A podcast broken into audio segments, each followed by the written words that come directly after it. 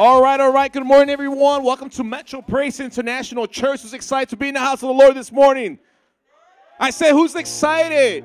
Amen. We can all please stand. We want to thank you for joining us this morning. We appreciate you and love you so much. As we get ready to worship, I want you to introduce myself. Pastor Berto, one of the pastors here on staff. And I hope everybody's new year started out well. First week, it was a success. I hope so. Amen. We'd like to start with a testimony. This morning we have a sister, Desiree. As she comes up, let's give her a hand, everybody.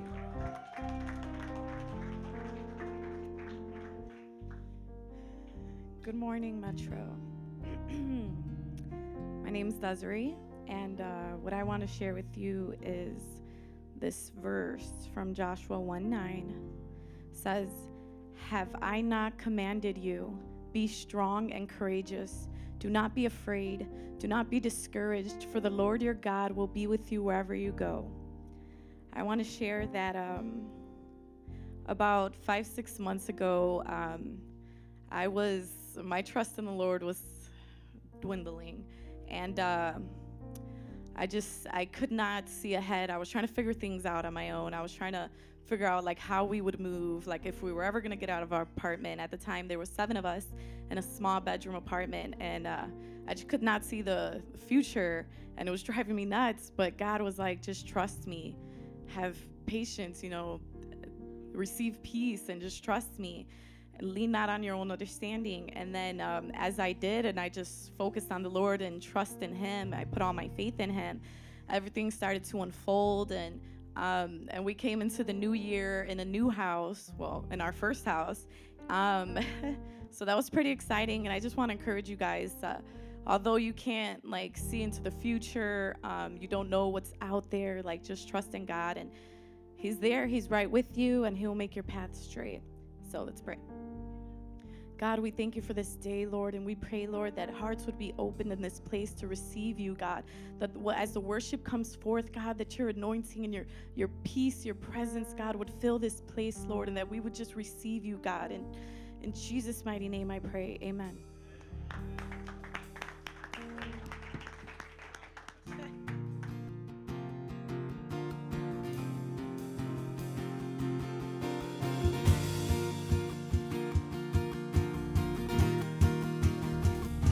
Sing through you.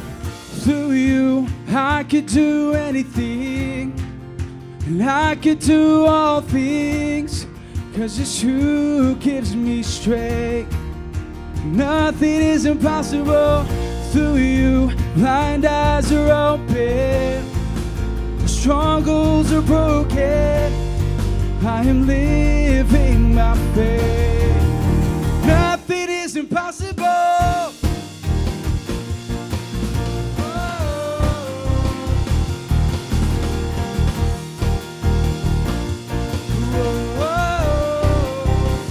See, I'm not gonna live. I'm not gonna live by what I see.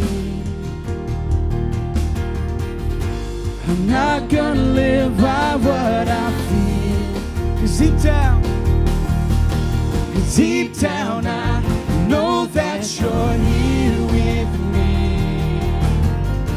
Yes, I know that you can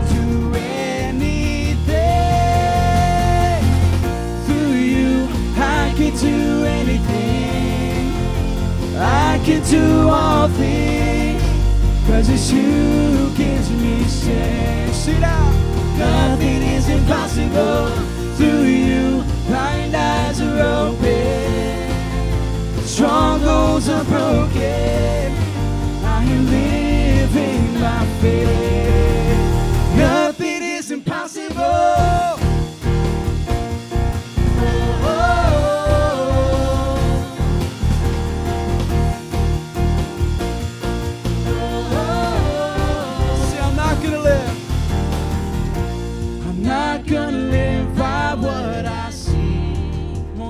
I, can live by what I feel. I'm not gonna live by what I feel. Because deep down, deep down, I know that you're here with me. And I know, I know that you can do anything. Through you, I can do anything. I can do all it's who gives me strength. Nothing is impossible through you. His blind eyes are open. The strongholds are broken. I am living by faith. Nothing is impossible. I believe, I believe. Yes, I believe, I believe in you. I believe, I believe.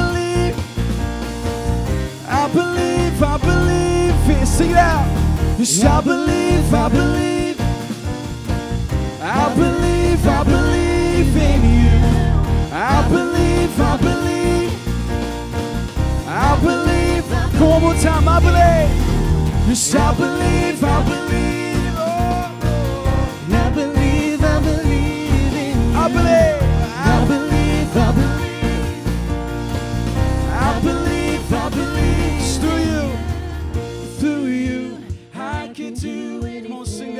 This morning. I can do all things. Yes, I can. Cause it's you who gives me strength. Nothing is impossible through you. Blind eyes are open. The strongholds are broken. I am living by faith.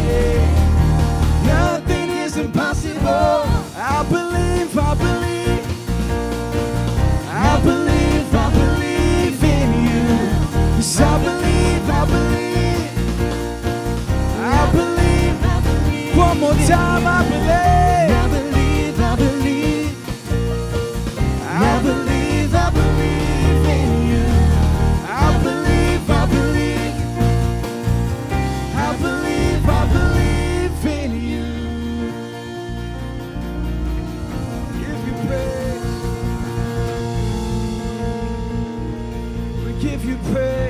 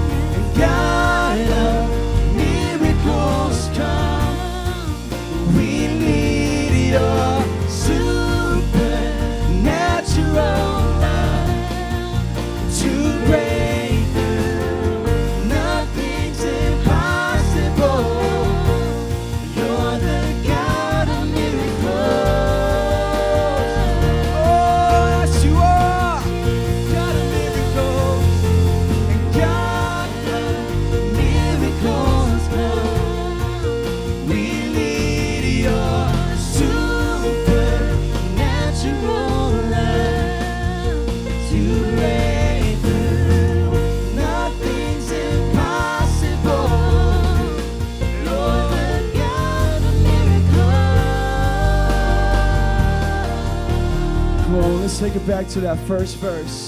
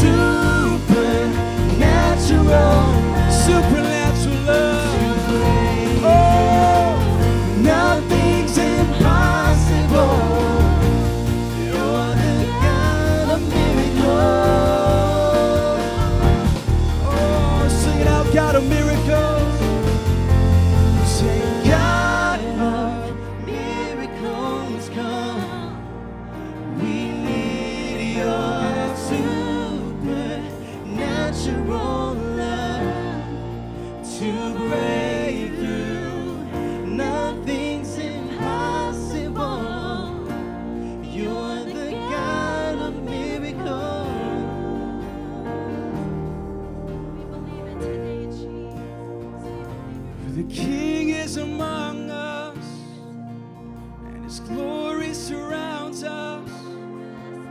His fire is falling as we sing, and the Savior is for us, and His love is victorious, and revival is rising in His. Can you sing the King? The King is among us. Glory surrounds us. His fire is falling as we sing.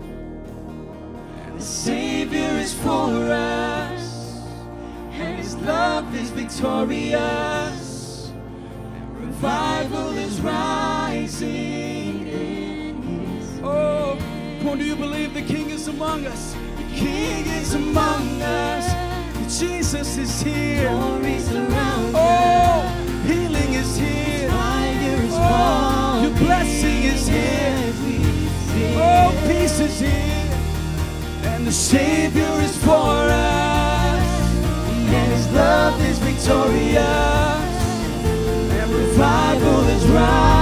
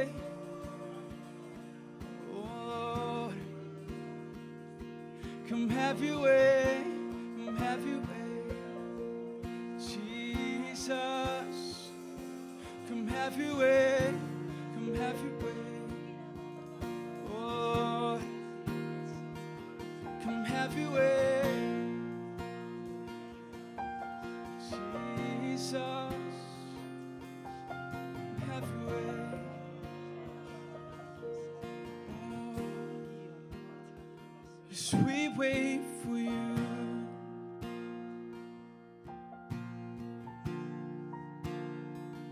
We wait for you.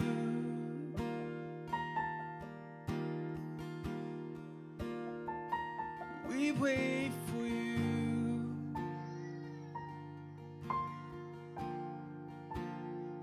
To walk in through.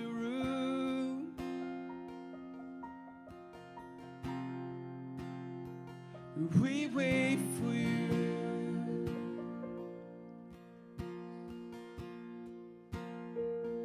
We wait.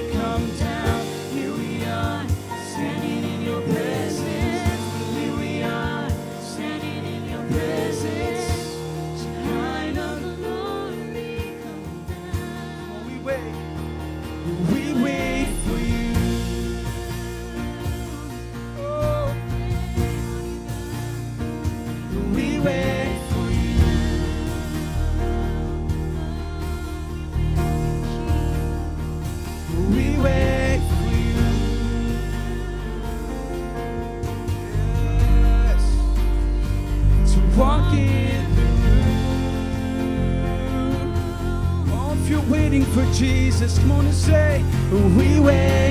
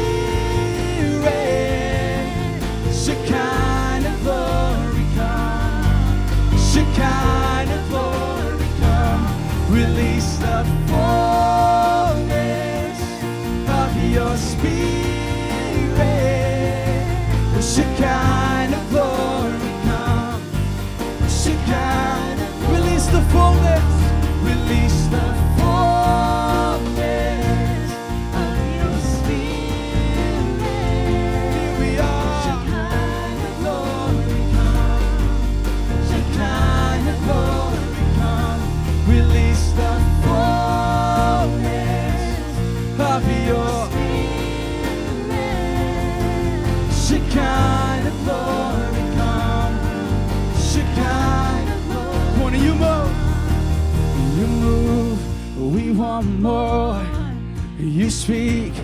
We want more. You move. We want more. We want the fullness. You move. You move, we want more. You speak, we want more. You move, we want more.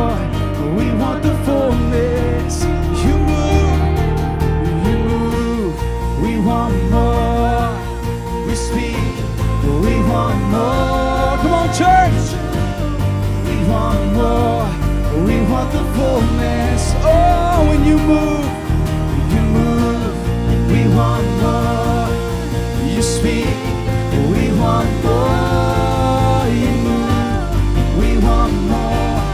We want the fullness. Release the fullness of your spirit. Shekinah glory come. Shekinah.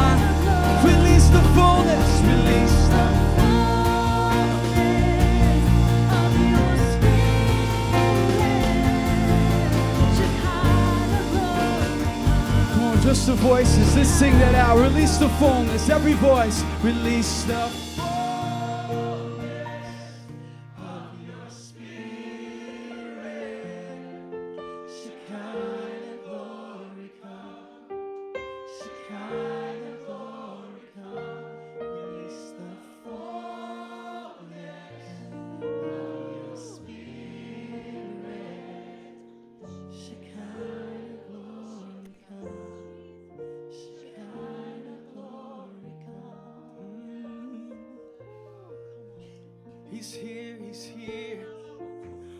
church, he's here.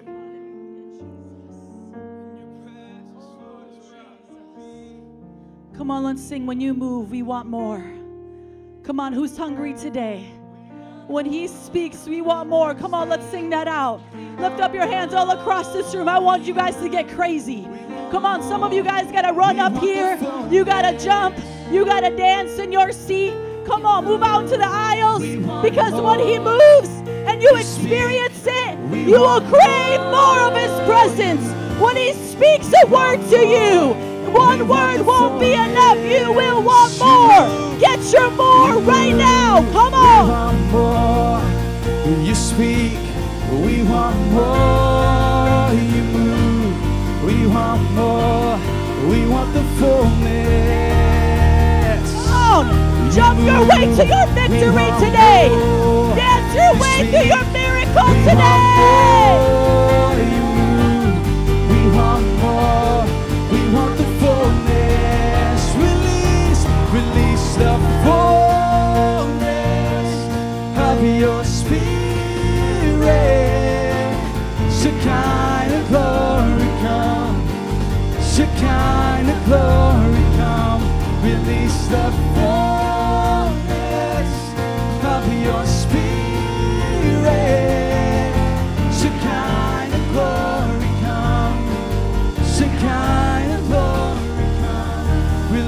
the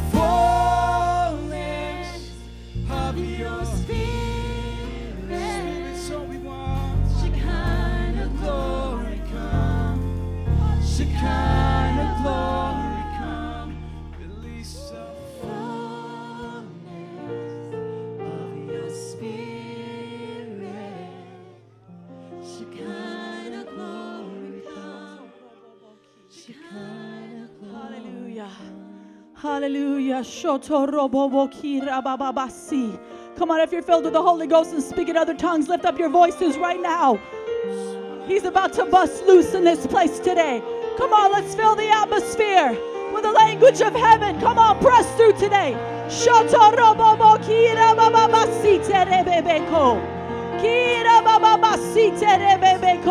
Come on, build up your inner man. Build up your inner man. Let faith arise today. Come on, Jesus is in the room.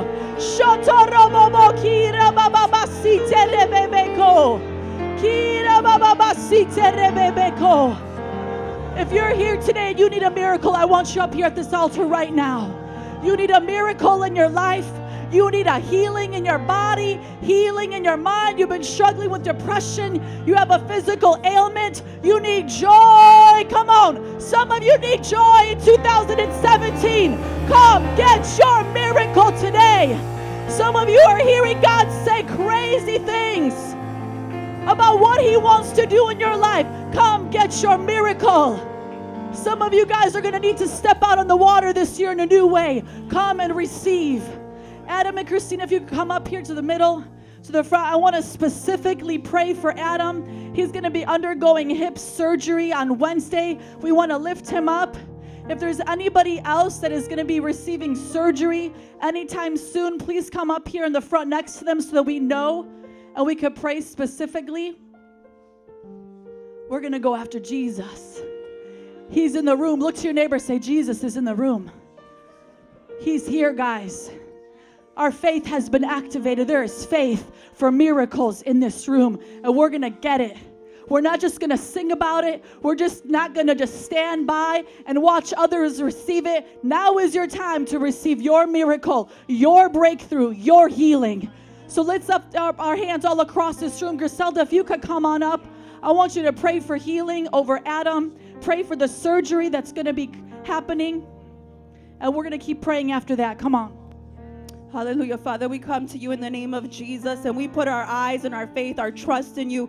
We know that you are the God of miracles and you are our healer. So we call upon your name today, dear God, and we pray for this surgery that is taking place. We trust that it's in your hands. We pray that his hip would be completely healed in Jesus' name. We plead your blood over him and declare that by your stripes, Adam is healed in Jesus' name. In Jesus' name. Amen and amen.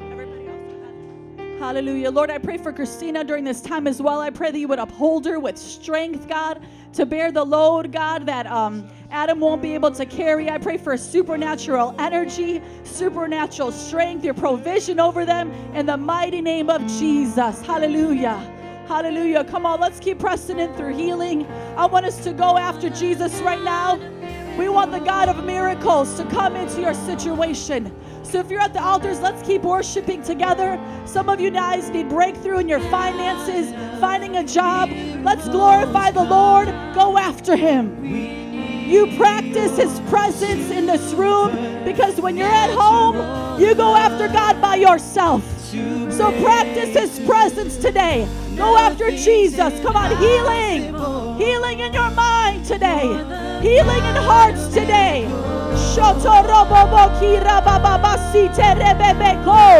You are healed.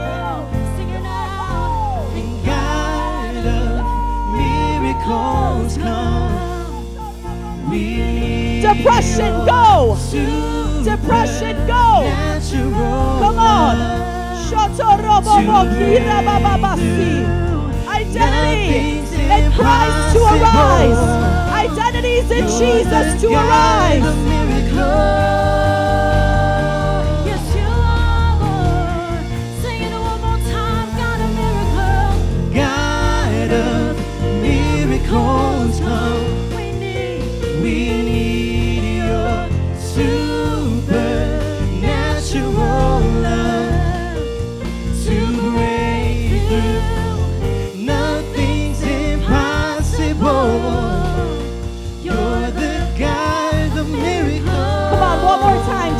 Voices.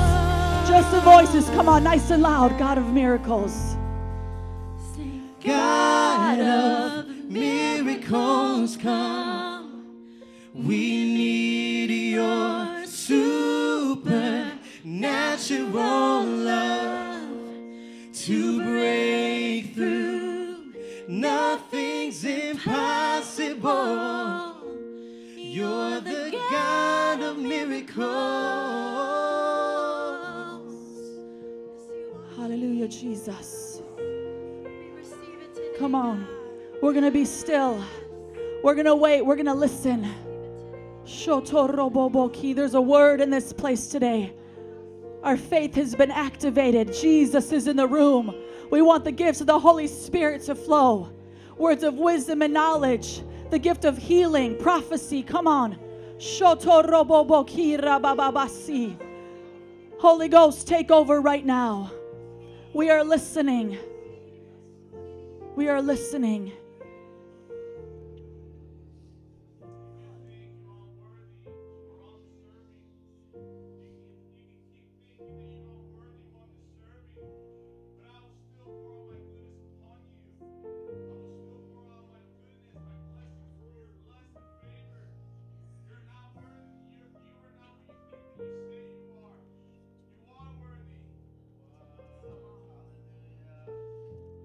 On, if that was for you, take it. Some of you guys got to let out a scream today. A scream of victory that that was for you. Come on. Shotoroboboki. Worthiness, righteousness in Jesus. You are made in his image. Nothing that you can do can separate you from the love of God. You are more than a conqueror in him. You are made worthy in the eyes of Jesus because of the blood that he shed for you. Hallelujah, Jesus. We thank you. We thank you that we are covered in your righteousness. We could never do it on our own, oh God. We thank you for the blood of Jesus that washes us clean. Come on, there's another word today. There's another word in this room today.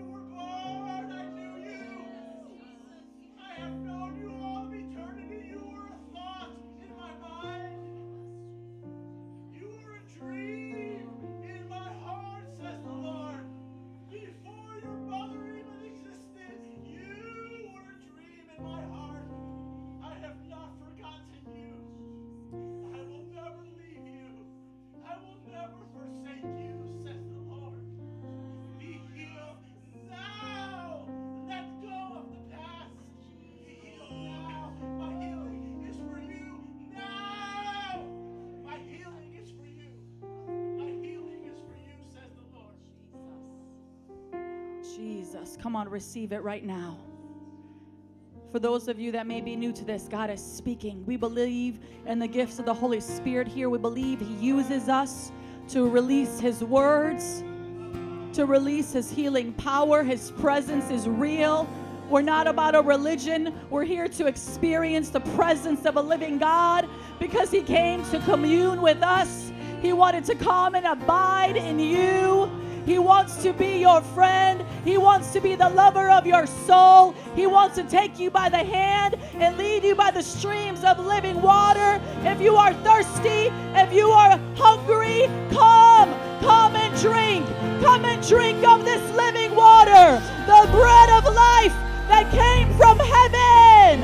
Come on, release the fullness. One more time, let's engage the presence of God today. of your spirit. Sing this song of your life right now. Shekinah glory come. Shekinah glory come.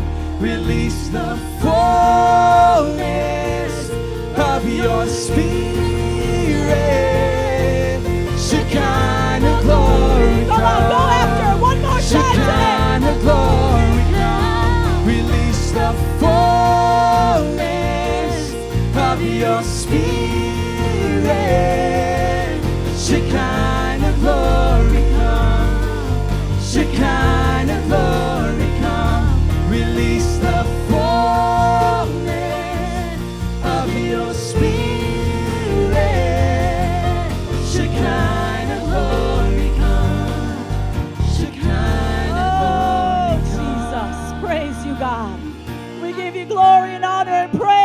room today, King Jesus.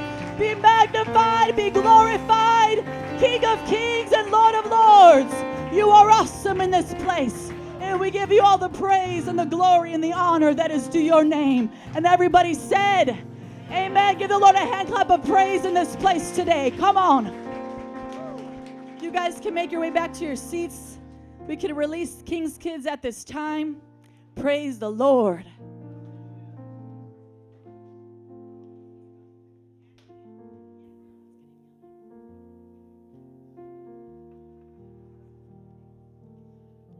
Hallelujah. Wasn't that fun? There's nothing like the presence of Jesus. Thank you, Lord. Welcome, everybody, to Metro Praise International. On behalf of the leadership, we're so thankful that you joined us for service this morning. What a powerful time in the presence of God. At this time, I'm going to preach the gospel to you. For those that may not know who I am, my name is Nancy Wyrostic. I'm one of the apostolic elders here. And we like to preach the simple message of salvation to you every week because we don't want anybody to leave this room not knowing what Jesus came to do for you so that you could have eternal life. In Matthew chapter 7, verses 13 and 14, it says, Enter through the narrow gate, for wide is the gate and broad is the road that leads to destruction, and many enter through it. But small is the gate and narrow the road that leads to life, and only a few find it. Many of you guys are on this very wide path, this wide gate that leads to destruction. And Jesus came to give you another option. He died on the cross, rose again on the third day to give us resurrection power, to give us new life. He breathes new life into you to the point where you are born again, a new creation. If you are on this wide path of destruction, please hear my plea to you today. Choose the narrow path. Choose the narrow gate because that path that is wide, that path that all your friends are on, the path that looks so fun, the path that looks like everybody's going in that direction, and that's the cool way. I want to let you know it's going to lead you to damnation and hell forever. But Jesus, He made a narrow path a path that you can keep your eyes on Him and follow close to Him. And that road leads to life. And the Bible is clear that only a few find it. I'm sorry, my friends, but most people do not want to come and live for Jesus because it's not the cool thing to do. The Bible says you must deny yourself. People don't want to deny themselves. And if that's you, I plead with you deny yourself, pick up your cross, and follow Jesus.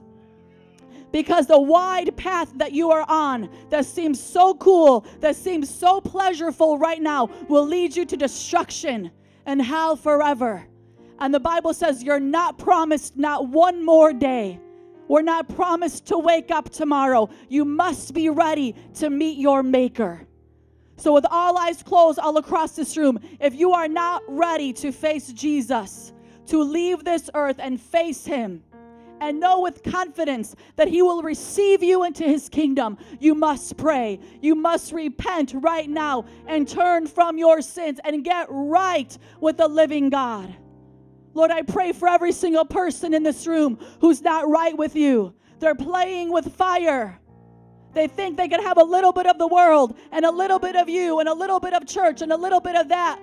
But they're on this wide gate, this wide road that's going to damn their soul.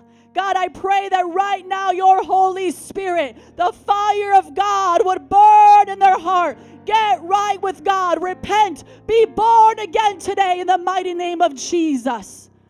Hallelujah. And everybody said, Amen. Give the Lord a hand clap of praise. You guys maybe uh, you guys can stand up to your feet. We're gonna have prayer workers right here, Joselito and Bertha. If you mean business with God and you want to get your life right today, in just a few moments during our fellowship time, please come and receive prayer. Find out how to get right with God, to get plugged into the church, be a disciple of Jesus, have your life be held accountable. You're not here to do this alone. There's a church behind you that's saying, We're in this together. Amen. Praise the Lord. Are you guys ready to confess our confession of faith together? This is our Christian worldview. This is what we stand upon. Let's recite it on the count of three. One, two, three. I believe in one God and Creator, who is the Father, Son, and the Holy Spirit. The Father who so loved the world, the Son who purchased my salvation in his death, burial, and resurrection, and the Holy Spirit who makes me new and abides in me forever. I believe in the perfect Holy Bible that reveals God's purposes and plans for my life. I believe in the second coming of Jesus, who will judge the living and the dead. I believe in the eternal reward of believers in Jesus and the eternal punishment for all unbelievers in Jesus. I believe in the United Church of Jesus Christ, built upon apostles and prophets, elders and deacons, in which the gates of hell shall not prevail. And the salvation for all mankind is by faith alone, in Christ alone, by God's grace alone, and for the glory of God alone. Amen. Give it up for Jesus. Why don't you guys turn around, greet somebody that you don't know, give them a hug or a handshake.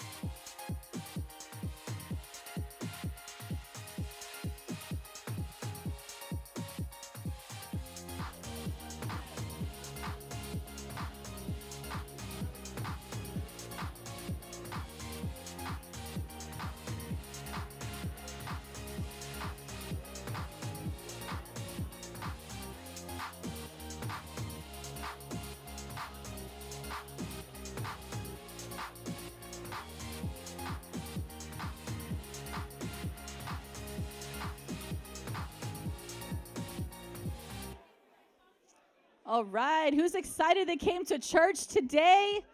First service, come on. Welcome to Metro Praise International. We're so excited that you're here. If this is your first time, welcome. Please keep on coming back. Invite your friends and family. We have two services here at MPI every Sunday at 10 a.m. and 1 p.m. This is our family service. We have King's Kids in the back for our children, infant to 11 years old. They have an amazing time back there. We have the best children's workers that pour into them every week. And then we have Elevate Fridays at 7 p.m.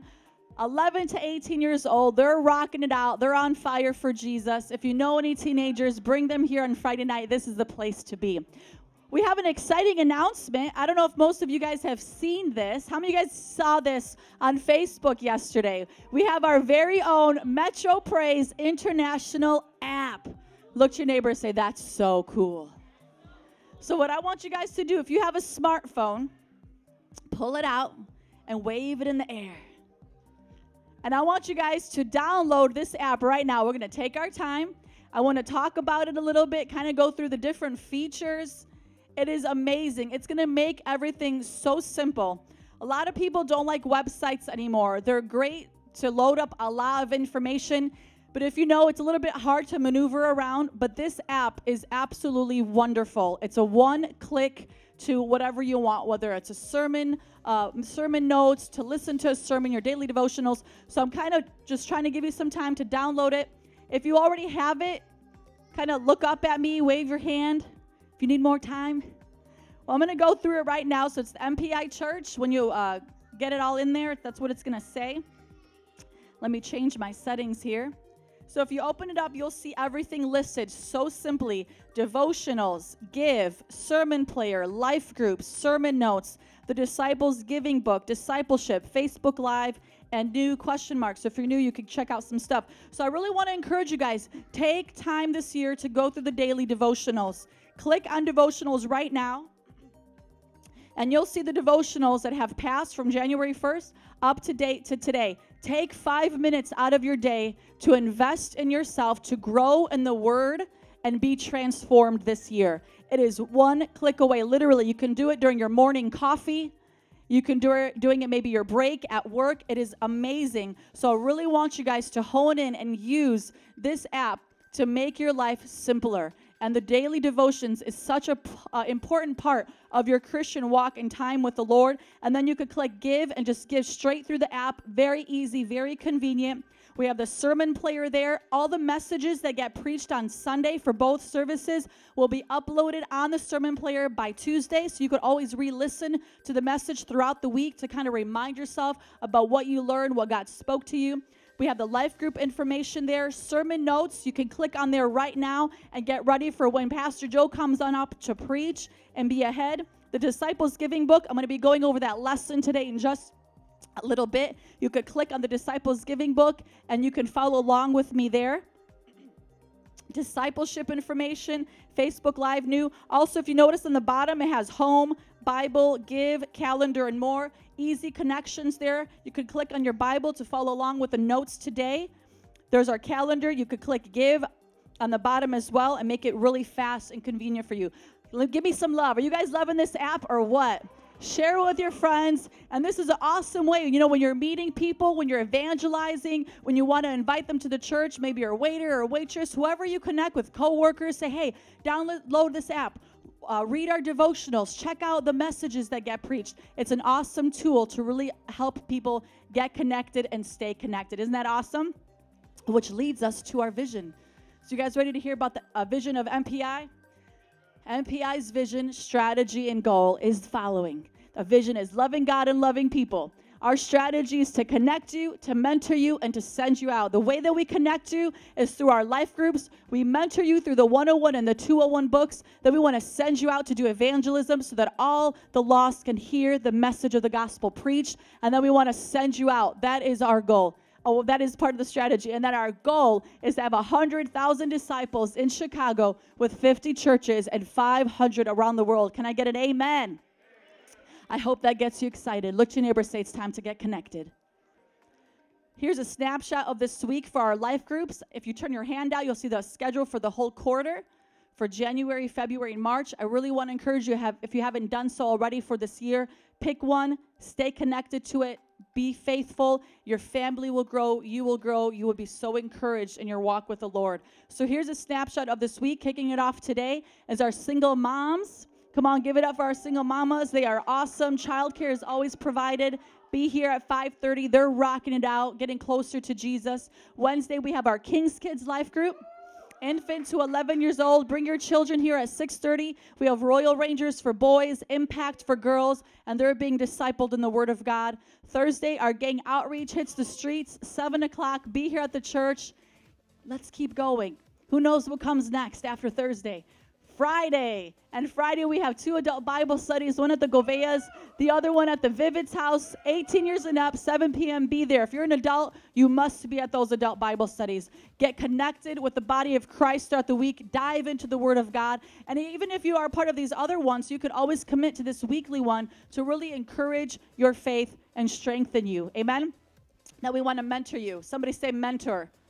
We have the 101 book called Welcome to Your New Life. This is done one on one with a leader in the church who wants to pour into you, encourage you, teach you. Yes, we correct, rebuke, and encourage, but with love because we want you to be all that God has called you to be. When you graduate the 101, you'll get into the 201 class, Disciples That Make Disciples. This is a class with Pastor Jared on Sunday mornings and Thursday evenings where we train you to be a leader in the church. And that is what all of us should strive to be not just to think about us four and no more, but to open our vision, open our mind, and say, God, I want to change the world for you. And it comes through getting trained in the local body of Christ so that one day you could be ordained to be a deacon or an elder and fulfill God's plan for your life. Then we want to send you out we have evangelism every Saturday from 5 to 8 p.m., hitting the streets, preaching the gospel to complete strangers, people we don't know. But guess what? That may be the only time they ever hear about Jesus. That will probably be the only time they hear from you.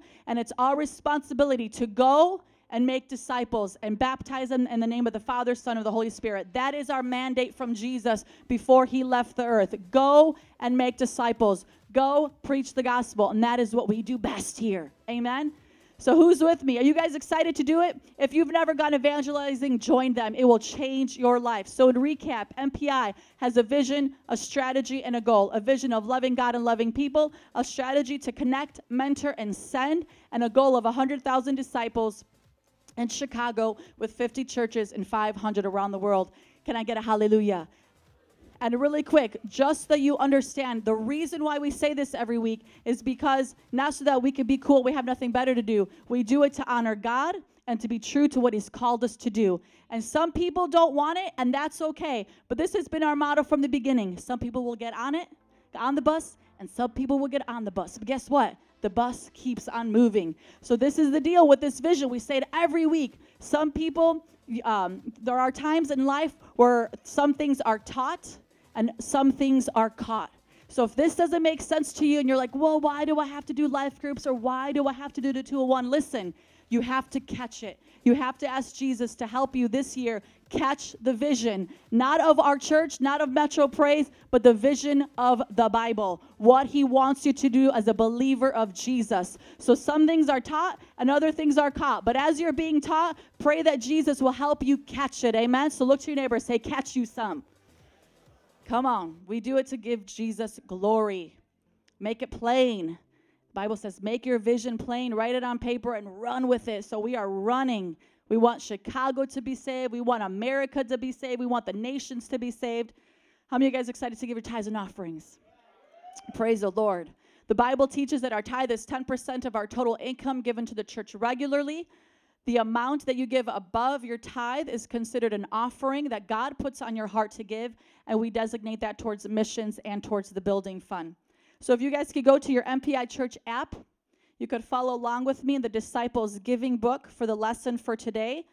Section one is going to be all about tithes, how the scripture teaches us that tithes is biblical and how it is revealed from the Old Testament to the New Testament. We are in lesson two. The tithe was revealed before the law of Moses to Abraham. Again, the tithe is 10% of our total income given to God faithfully. We're going to be reading from Genesis chapter 14, verses 18 through 20. If you're there, say, I'm there. Come on. Then Melchizedek, king of Salem, brought out bread and wine. He was priest of God Most High, and he blessed Abram, saying, Blessed be Abram by God Most High, creator of heaven and earth. And praise be to God Most High, who delivered your enemies into your hand. Then Abram gave him a tenth of everything. Let's read the two main points from that scripture. Number one, the tithe is a spiritual principle, not just a law. So this was given to Abraham as a principle, and then the law came with Moses. So before God gave the law of the tithe to Moses, the principle was known spiritually by God's people because of Abraham's interaction with Melchizedek. Genesis 14 20. Isn't that awesome? Number two, spiritual principles never change. The Bible teaches that Jesus is the same yesterday, today, and forever. Hebrews 13 8. Therefore, spiritual principles like tithing remain the same throughout all stages of time. And that's why we tithe, because we believe in the spiritual principle of it and the, the principle of sowing and reaping and how God blesses us as we give and that He blesses us more so we could give more. Amen. In summary, since the tithe was introduced before the law of Moses, it remains after the old covenant and into the new covenant. And that is the covenant that we stand in today, the new covenant. So let's apply this to our life in two ways. Number one, be a blessing to your local church, like Abraham was a blessing to the priestly king Melchizedek by giving a tenth of everything. And two, ask God to bless you and give you success like he did for Abraham. Galatians chapter 3, verse 9. If that gets you excited and you are blessed by that lesson, let's recite this confession over our lives together today. One, two, three. The tithe was implied with Cain and Abel, revealed to Abraham, established in the law of Moses, and is still relevant for today. It comes with a blessing and curse. It must be qualitative, a priority, and a faithful practice in our lives. The tithe advances the kingdom of God, tests our maturity, breaks the attitude of greed through obedience, is mandated for all, and brings us into partnership with God and His church. Please stand up to your feet with me this morning, and let's prepare to give the Lord our very best. Again, our tithe is 10% of our income. We designate our offering towards missions and building. Please put the specific amount that you want allocated towards each section on the envelope. And also, if you could write your first and last name on the envelope very clearly so that we can accredit you that monies at the end of the year when it's time to give out the reports, that would be very beneficial to everybody who's working and plugging in those numbers. If you don't want your name to be known and it's miscellaneous, that's fine. But if you are writing your name, please write it first and last name very clearly so we could plug it into the computer so it could be credited towards your account. All right, here are seven ways to give. Look at your neighbor say, Seven? I thought it was four. So here's the new slide, okay? It's new and improved for 2017. And in just a little bit, you're going to see an awesome video that shows you all these things. So I'm going to go through it right now. There's new ways that you could give at MPI. Number one, in the front during the offering. Number two, in the back with a credit or debit card. We're still doing that. You can see Pastor Griselda and Jerry if you would like more information. Number three, in the wall mounted drop boxes. Number four, on the MPI app. What, what? Isn't that awesome? Number five, Chase Quick Pay at give at mpichurch.org. If you guys are giving that way, keep giving that way. That is awesome and one of our favorite ways. Number six, you can now text MPI Give. Just text, put that in the text, MPI Give to that number, 206. Is that an eight or a three? Sorry.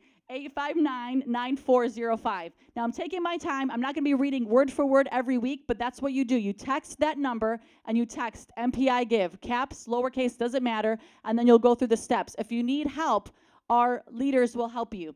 And then seven, you can continue to go online at metro at mpichurch.org forward slash giving. Isn't that awesome? So seven ways to give. Here's our building fund for 2017. Come on, we want to raise the monies for the new shed and some new equipment. God is on the move. Last year, we rocked it out, provided this new stage, new band equipment, all that stuff, the outreaches that we did with Brandon coming. It was amazing. This is the new year. This is the new vision. We thank you for your generosity. We thank you for your faithfulness. And this is all we ask going into the new year that number one, you would pray. Ask God what to give towards this. Number two, listen to what the Holy Spirit tells you. And three, give and give generously. Let's all be obedient and believe God for big this year. Amen. So let's read Second Corinthians 9 8 together. Come on. And God is able so that in all things, at all times, having all that you need, you will abound in every good work. Let's pray. God, we thank you so much for your abundance in our lives, for your faithfulness. And Lord, we thank you that we have the honor and the privilege to co labor with you on this earth to establish your kingdom by giving our tithes and our offerings. I pray that you would use it, multiply it. I pray that you would ab- abundantly provide for our needs and our families and in the church so that we could see Chicago changed and transformed and the rest of the world. Let the gospel be preached to the ends of the earth through our efforts here at MPI 5405 West Diversey. We are on fire and we pray, oh God, that this gospel where you reached from this corner to the ends of the earth, use this money to glorify your name, to meet the needs of your people so that all would hear and know you. In Jesus' name. And everybody said, Amen and amen. Please come forward as you give this morning, and we thank you so much for your generosity. And if you don't come forward, you can stay cozy at your chair and just do it from your app.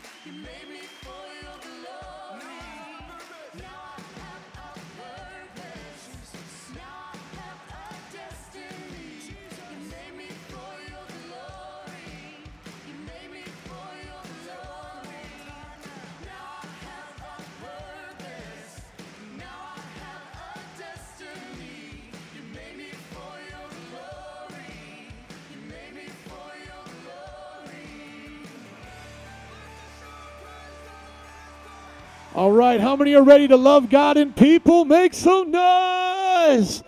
Woo! Come on, it's a new year with a new life. Man, and you got some new friends and some old friends. Amen. Look at your neighbor. If they're not your friends, say, Can you be my friend? If they are your friends, say, You ready to do this? Come on, new year. You can come with me. I don't want to go without you, but I will if you don't want to come with me. I need my friends to be with me in church. So glad that you guys are here. Thank you for coming. Open up your Bibles with me to the book of Timothy. We are in a sermon series starting the new year off right. Learning about what the Bible teaches is the pillar and foundation for truth. 1 Timothy chapter 3 verse 14. Also in your app is the Bible. So if you're used to using the My Version app of the Bible, it's built right into our app. So you can do that and then switch back and forth to the notes, just making things easy, breezy, nice and easy for you guys. This month we're learning about the church, the pillar, the foundation of truth. 1 Timothy chapter 3 verse 14 is our series scripture for the whole month of January, and then we're moving through that slide that you guys see every single week that we bring up, the loving God, loving people connect mentor center in 100,000 with 50 churches, 500 around the world. The reason why I'm doing this is because I believe that the best way I as a pastor can help you start this new year is by centering your life on Jesus and his kingdom. So, th- take for example, if I wanted to help you be the best mom or dad, what would I teach you right now? Just life lessons on being a mom or a dad? Or would I first need to teach you to seek the kingdom of God? What comes first, teaching you about being a mom or a dad, or teaching you about the kingdom? That's what the Bible says. That's what we learned last week. If I wanted to teach you this year about God's principles of success, the same principles that the CEO and founder of Hobby Lobby used to build a billion dollar business, how many would like a billion dollar business this year? The same foundation that uh, that the Cathy family started with uh, Chick Fil A, how many would like a billion dollar business again? The same foundation that's built upon the principles that God has given us, this nation, the greatest nation in the world, and God we trust. That's on your dollar bill, isn't it? Every time you spend that dollar and you don't trust in God, you're going against what your founding fathers taught you to do. Come on.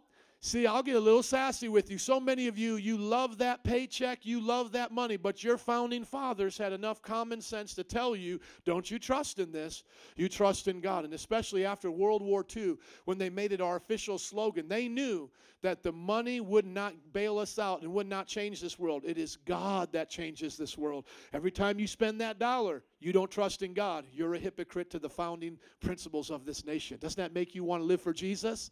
I hope it does. You see, I could teach you about being a business person.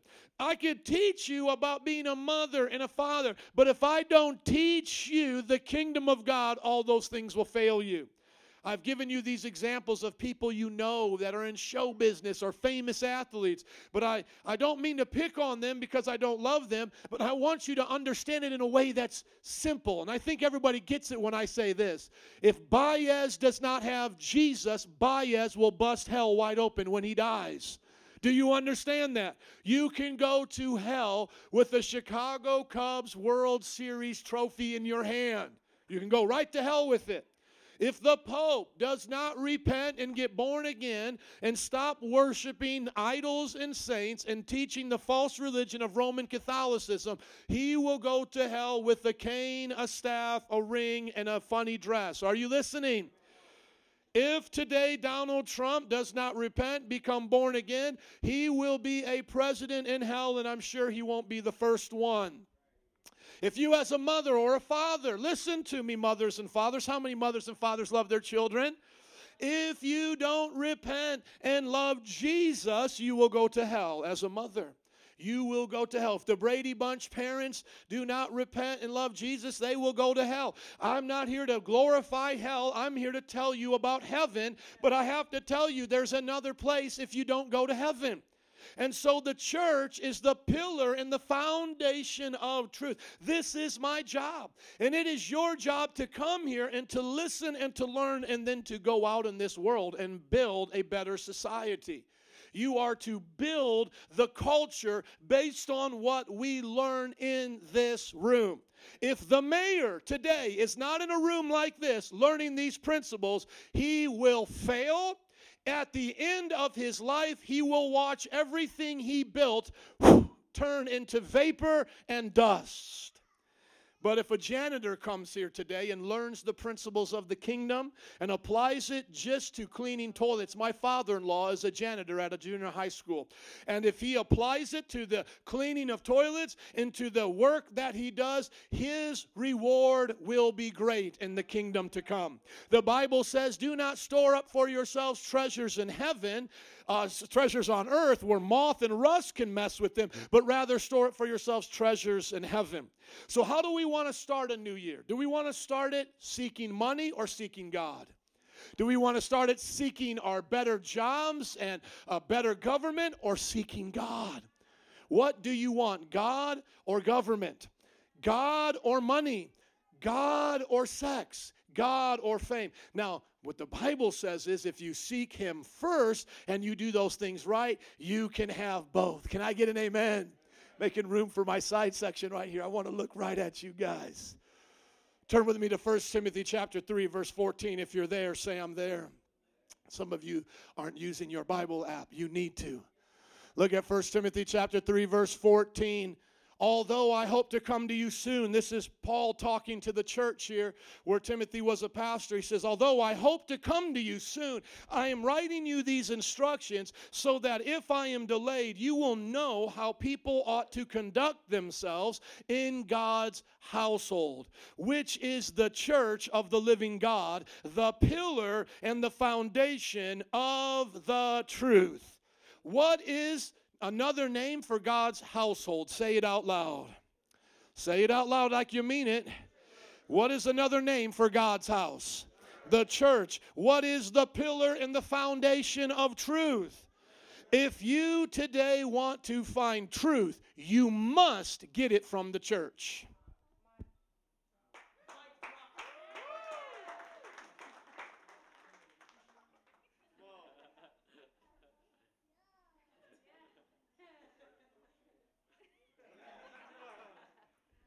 You got to get it from the church.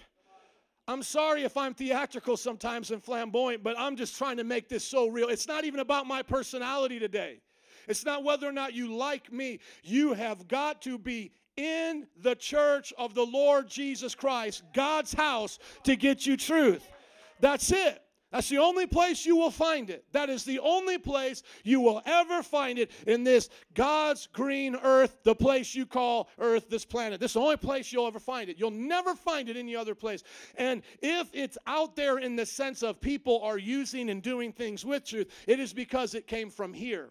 It came from here first. So if you see me inventing a computer, it's because God gave me the wisdom and the ability to do that.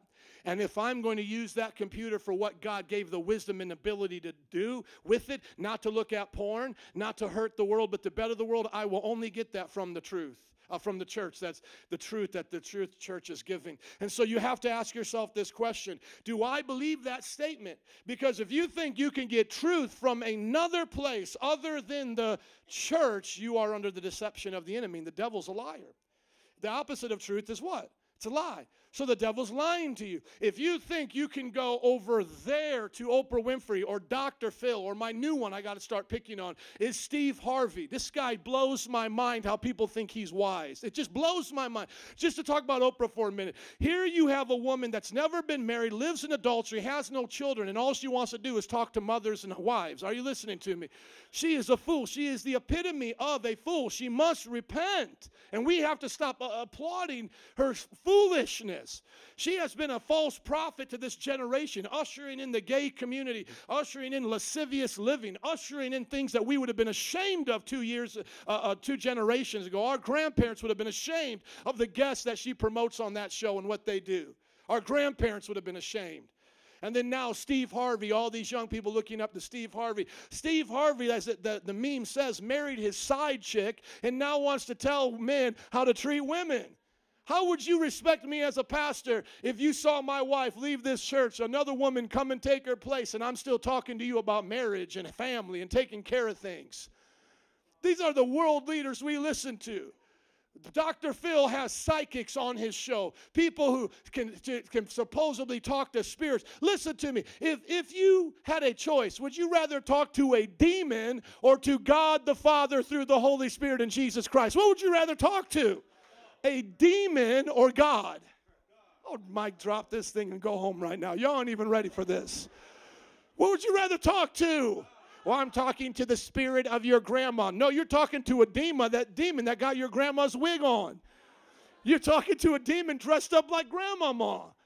I don't need to talk to grandmama's de- uh, demon looking like grandmama. I'll talk to God. And this is what God said She's all right. She's either in heaven or hell. Don't you worry about her. Move on. That's said, the Bible tells me. Some of y'all looking up at the stars and horoscopes. I know the one who made the stars. He lives on the inside of me, and he tells me it's going to be all right. So I'm telling you, people want to go find truth over here. We're going to go find truth over here. And all the business uh, men want to go find truth from all the rich businessmen, you know. And, and, and there's a lot of things that they don't understand that they're doing that's successful. They don't understand where the principle even came from. It came from the church. Facebook. Mark Zuckerberg, why is he successful? Because of the principle of fellowship based in the church. God made us for fellowship with each other, with himself. If you divorce fellowship from God and you try to have fellowship with each other, you're going to have a messy world. We can't fix each other. Those who have dirty hands can't clean dirty people. If you have AIDS, how are you going to give me a blood transfusion to cure my AIDS? If your heart is bad, how can you give me a heart? First of all, the moment you take your heart out, you die. We can't give each other heart transplants. Only Jesus can transplant our hearts. We can't wash each other. We're so dirty ourselves. And so I need to get my face out of Facebook and put my face in his book, Jesus' book, the Bible, if I want to learn how to have right fellowship. Can I use Facebook? I can use all the technology of the world. I can use this Apple computer. But the only reason why this Apple computer works is because of the church. The church is what developed the technology and the ability for this Apple computer. Y'all don't even believe me. Google Francis Bacon right now. Google, Google, Sir Isaac Newton right now. Google every person that founded science and the scientific revolution. Google their name. Google Kepler right now. They all came from the church. The, the, the entire ability to develop technology to take us out of the dark ages into the age of enlightenment came from the church. And I'm not talking about the Roman Catholic Church. The Bible says that she's the whore that rides the beast of Babylon. She gets drunk off the blood of the saints. She did more damage than a lot of the other world regimes. Read your Bible. She is a part of a false system. The Bible says we had to leave her and walk away from her and get back to the Bible. They had chained the Bible to the pulpit and put it in Latin, and nobody even spoke Latin. Do you think they speak Latin in Germany? Do you think they speak Latin in those European nations? They spoke German. They spoke their own language. Even in, it, in even in Italy, they didn't speak Latin anymore. And they chained the Bible. They speak. They, they spoke a, a language other than what the Bible was, and they chained it. And they couldn't. Uh, the people couldn't read it. And when we translated the Bible, us as protesters translated the Bible. You know what they did to us? You know what they did to Huss? And you know what they did to, to all of these great men? Tyndale. They burned them at the stake because we took the power away from a Roman Catholic church based out of Rome and paganism and we brought it back to the church of the Lord Jesus Christ, the house of God. Amen. So today the truth is in this place. Now, Metro Praise is not the only church. Praise God. How many are glad we're not the only ones? Because imagine if the trumpet would sound and we would go to heaven, we'd be like, it's kind of lonely up here. It's a big old place. Hello, hello, hello just a couple hundred of us up here. No, no, no, no, no, no. The church of the Lord Jesus Christ is all across this planet. It's where anybody believes what Jesus taught and put it into practice. We learned last week that there's the church universal where we all are one together across this globe. And then there's the church local where we each find good churches to be a part of. And I don't mind giving promotion here today to good churches just so you know that in my heart that we don't think we're the only good church. New Life Covenant right down the road has a campus here. Great church. Chicago Tabernacle, great church. Armitage Baptist, great church. Living Word, with, with Pastor Bill Winston, great church. And I can name a lot of other great churches in this city. And so, listen, my competition is not with them, my competition is with the devil. I want to plunder hell and populate heaven. When I say I want 100,000, man, there's 8 million people in the city. There's 7,900,000 left for y'all. Amen. That's what I say to them. Y'all go get you some. We're going to get 100,000. So the idea is that I'm in competition with other churches. No, the idea is I'm in competition with the devil, and so are you. The devil wants to destroy the church. Jesus wants to build the church.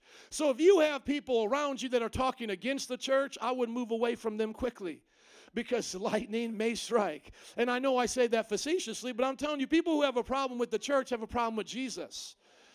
If a married couple is in union together, if you got a problem with my wife, you got a problem with me.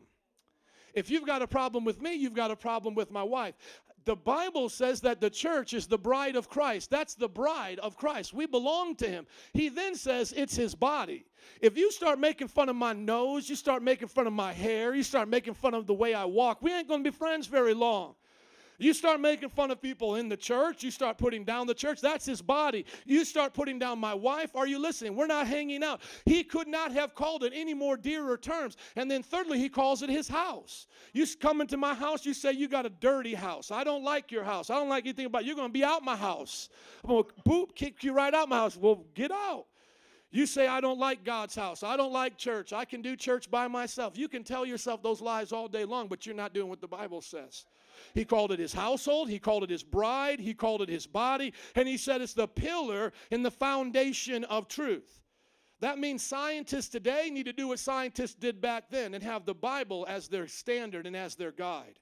It's amazing what Answers in Genesis has done in Kentucky. They have built a creation museum to show us that we don't come from animals, that we come from the creation of God. You should take a trip there with your family or at least see it online.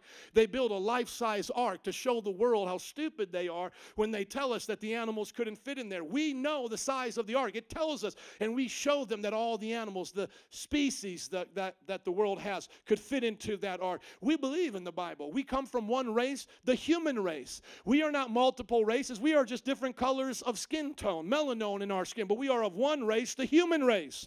Now, what they don't want to tell you, and this is where their lies come in because they divorce their science from the Bible, is they don't want to tell you if evolution is true, then there are superior races. There are. Are there superior dogs? Come on, are there superior dogs? Okay, let's start off like this. Let's put you outside. It's pretty cold. Let's have you go hunting. And you have one of two choices. You can either take a pit bull with you or you can take a chihuahua. Which one you taking with you? Which one is more superior? Now, some of you are like, man, that pit bull is going to scare me, so I'll take the chihuahua and eat it if I get hungry and can't get nothing. But listen, we know they're superior dogs. We know they're superior. This one is superior than that one. If evolution is true, then they're superior races. Darwin taught that. The man who is known for founding Darwinism taught that there were superior races because they're superior animals. It's that's not even a thing to discuss. It's obvious they're superior animals. Racism is true if evolution is true. Genocide is okay if evolution is true. Do you understand that? You divorce science from this book we call the Bible, and genocide is true. Just ask Hitler. Hitler was a believer in evolution, he believed the Aryan race was a superior race. And so, what difference does it make if one tribe of lions move into a jungle and then kill all of their competition? That's genocide done on the African plains. What's wrong with a, if, a, if a dictator wants to do it in Germany? Genocide is okay. Abortion is okay. Infanticide is okay. Same thing on the African plains. The old lion, they get into a, a, a, war, you know, one group of lions, pride of lions, get into a fight with another pride of lions, and they start running because they're losing. They're, you know, they're heading to the hills. Which is the one that's going to get eaten by the other pride of lions? The old one. Let him die. He'll give his life for us. It's no problem. And then cannibalism is acceptable in evolution. You're just meat. You're just made out of flesh and blood. We eat other animals. What's the difference between you eating your fellow man? All the animals that are carnivorous eat each other. There's no problem. They eat their own children sometimes. This is what they don't want to teach you. And yet, a scientist wants to come onto your campus, college students, come into your world and act like they have truth because they can do something in a beaker uh, with a beaker. And I think about those Muppets, like, and then they want to tell you, look at how smart we are. The Bible says they're fools. They're fools. They're no different than a baby foaming at the mouth. That's all they're doing is putting out spittle as I just spit myself. They're putting out brain fizz. They don't understand that God has made us in His image. And that science comes from intelligent beings, not animals.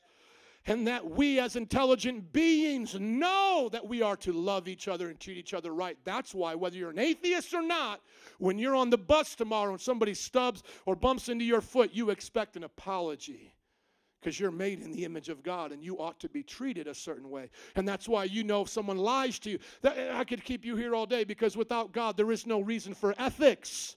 What does the atheist have a problem if we lie? Who cares? Might is right. I'm bigger and badder than you. Take it. What can you say back to me? But if God is true, ethics are true. Why are ethics true in the system of the Bible as the church teaches? Because we're made in the image of God. I look like God. You wouldn't lie to God if He was standing before you, would you? Don't lie to me. I'm made in His image, I'm a reflection of Him. That's why we treat each other with kindness.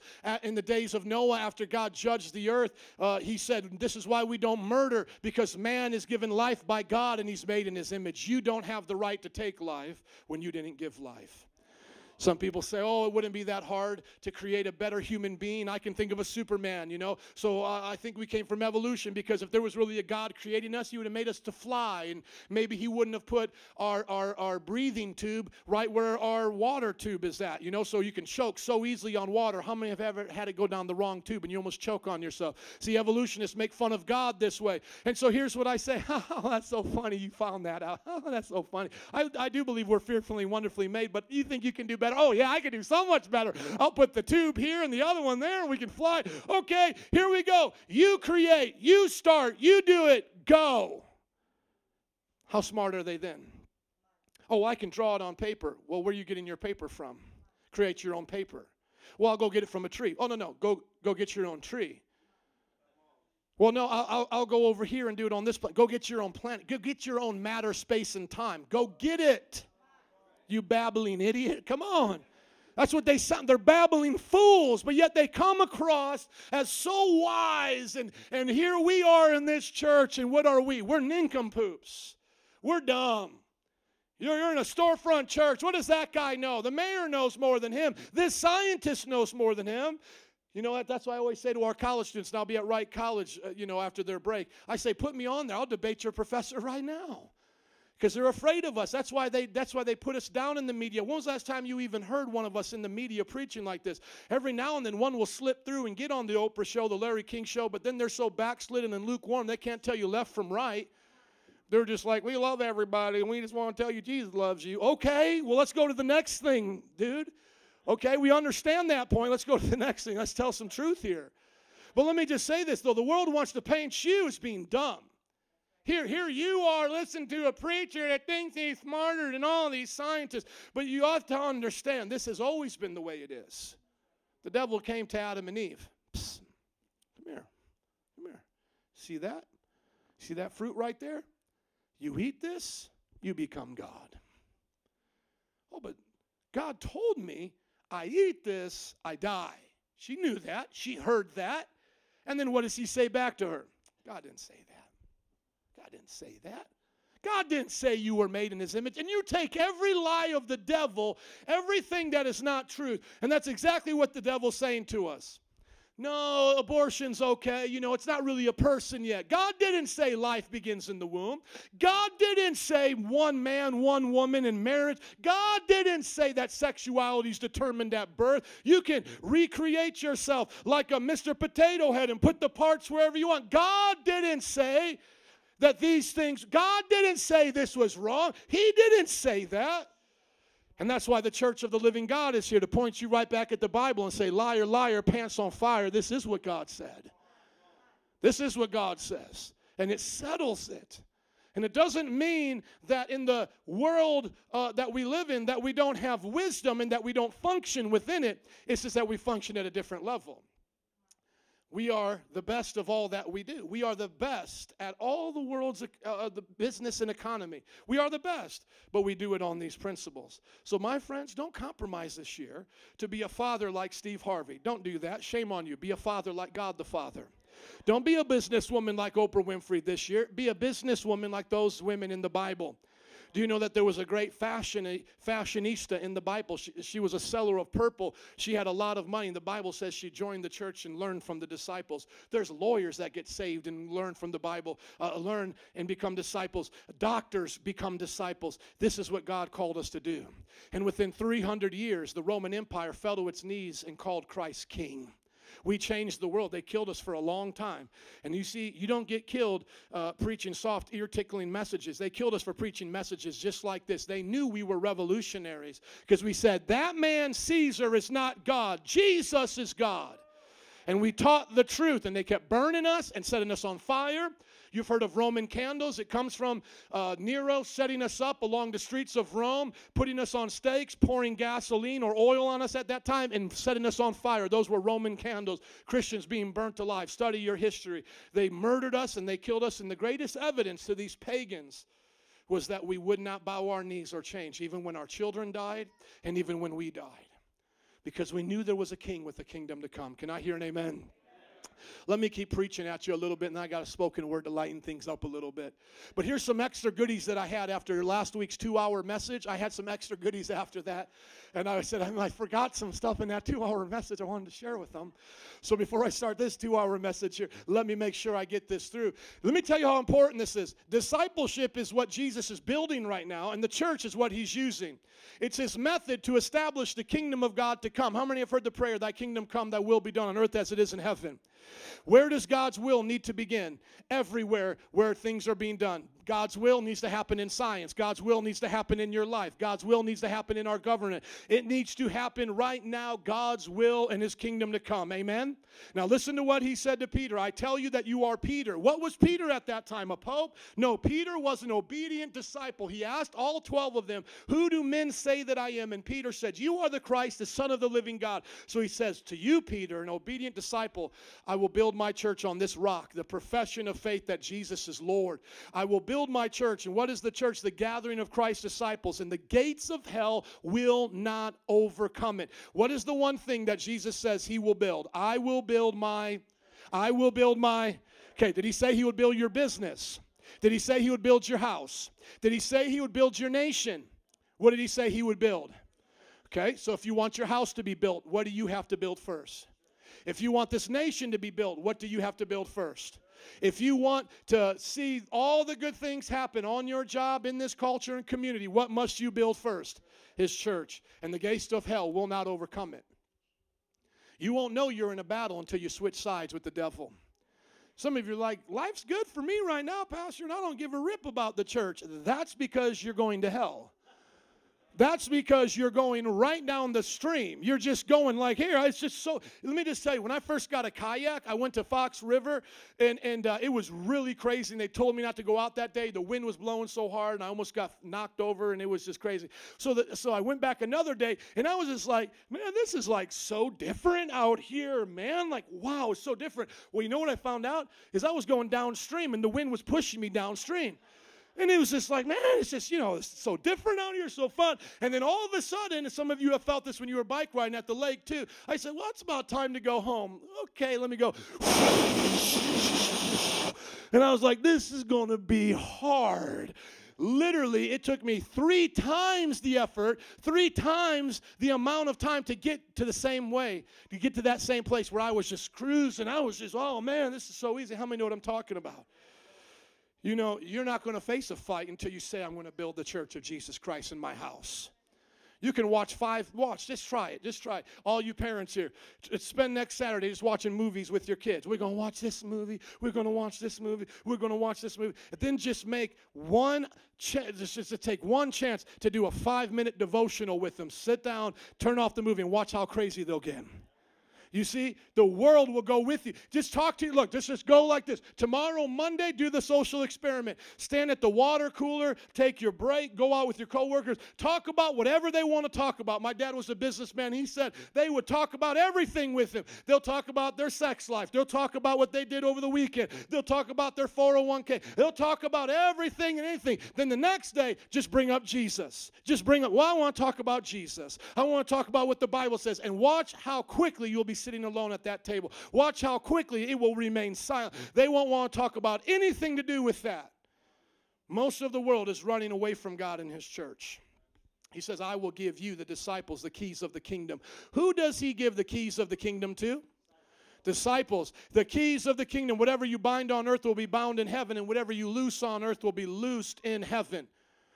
Who has the ability to loose things in heaven?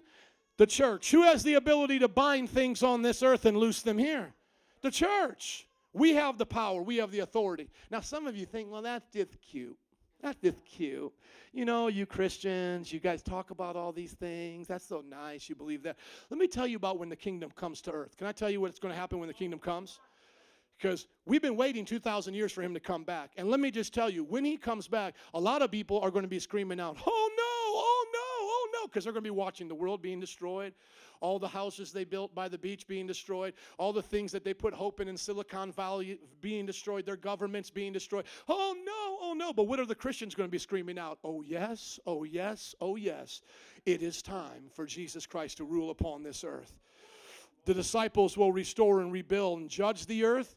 And guess what? Those who have not been serving Christ will work in our fields. They will be the ones that do the work for us. Now, you say, Pastor, that sounds like the slavery of America. And that's not what it was. See, the slavery of America was wicked, it was done wrong, and the people who did it will go to hell. They were slave traders. The Bible actually says slave traders go to hell. Don't ever think that the Bible promotes slavery, it promoted work servitude. Work servitude. Understand the difference. The Bible says they will rebuild the ancient So after God has destroyed two thirds of the earth, two thirds of the earth's population, they will rebuild the ancient ruins, restored the place long devastated. They will renew the ruined cities that have been devastated for generations. Now watch this. Strangers will shepherd your flocks, foreigners will work your fields and vineyards, and you will be called priests of the Lord. You will be named ministers of our God. You will feed on the wealth of the nations, and in their riches you will boast. When Jesus comes to earth and the church is used to be the priests in the kingdom of the world, we will walk right over to Lil Wayne's house and say, Thank you very much. You may work in the field and take care of the vineyard. We will walk over to Trump Tower, take off Trump Tower, put over Jesus, and say, You may be the gardener. If they are still alive and are not in hell. Are you listening to me? Every politician, every Silicon Valley upstart, Google will work in the fields of those who are the children of God. You say, Pastor, I don't know, I don't know if I believe that. Well, you will see it with your very own eyes. A kingdom comes. When a kingdom comes, what's already involved in that? A war. Who wins the war at Armageddon? God or the devil? Okay, and then who gets the land? Who gets the earth? Who owns it now? See, you've gotten so used to hell on earth that you think that that crazy nut in North Korea actually owns that land. That land will be given to Jose when Jesus comes to rule and reign. That land will be given back over to the children of God. We will rule that land. Do you understand? It will become a free land, and that dictator, if he's not already burning in hell, will serve and work in those fields. And they'll be happy to do so because the king will be among us. We won't be whipping and beating them as uh, savages have done to other human beings. We will treat them as we ourselves would want to be treated, but they will have no authority in the kingdom of God. When Jesus raised from the dead, he is the first fruits of what we will become in the kingdom of God. He lived among the disciples for 40 days. He ate food with them, but he could also walk through walls and appear where he wanted to be. This world has so duped us into science fiction that when we hear the Bible, we think it's stupid. We think that we will live among men as gods, as God's divine agents, and we think that's stupid. Yet we watch Superman and go, that's cool. We are the real Supermen. We are the real superheroes. When the kingdom of God comes, we will have glorified bodies. We will eat and sleep and live among them. We will cure their diseases. We will work for the glory of God, and they will be in that kingdom for a thousand years and see the glory of God. That is the kingdom coming. Y'all think it's a joke? Let's keep going. This is what Jesus told his original 12 disciples. Matthew 19, 28. This is what he told them. Truly I tell you, at the renewal of all things, remember these words right here? You're going to renew cities, you're going to restore them, renew the ruined cities. Look at that. That was Isaiah. Here's about 600 years later, Jesus is on the earth, and we're now waiting for the fulfillment. At the renewal of all things, when the Son of Man sits on his glorious throne, you who have followed me will sit on 12 thrones judging the 12 tribes of Israel and all the nations. You will follow Peter. Every single one of you will follow James. Every single one of you will listen to John. This will be the supreme court of the entire world. Jesus will rule through the 12 disciples. Now, what happened to Judas? My best guess is that the church uh, in the book of Acts says it was Matthias, but I believe God appointed Paul. Paul will take Judas's spot. 12 thrones will be upon this earth. Jesus in the middle, six on each side. Are you ready for the kingdom to come? Do you remember that the disciples totally understood this? They totally got it because what did James and John do? They walk up to Jesus and go, Can I sit at your left and he sit at your right? Because they understood Jesus talked like this all the time. I talk like this, they think I'm crazy, but this is what Jesus talked about. The Bible actually says that we are ambassadors for the kingdom of God. Right now, I'm Christ's ambassador. And what am I telling this world? The king is coming. Prepare yourselves. Repent, for the kingdom of God is at hand. The king is coming to judge this world. I'm his ambassador, sent to tell you this world belongs to our God. It doesn't belong to the devil and it doesn't belong to men. So when you come to a church like this and we tell you that we're building the kingdom of God and that you should center your life around building the kingdom of God within the church, am I doing a disservice to you? Am I selfishly promoting my own church? Well, I don't care about your family, so I'm not going to preach on 12 tips to be a better father in 2017, 12 tips to be a better mother. Is this, this a selfish thing of me? I just want more money, I want more people. No, I am teaching you at the beginning of the year why we put up here every single day to love God, love people, connect, mentor, send in 100,000 because we will rule the earth one day and we are here with His authority to establish the kingdom now. We're here to establish it now. Despite what that devil says, we got the keys to the kingdom. And when we pray, things happen. They were suing each other in the local church. Paul got mad at them and he said, Why are you suing each other? 1 Corinthians chapter 6, verse 3. Do you not know that we will judge angels? How much more the things of this life?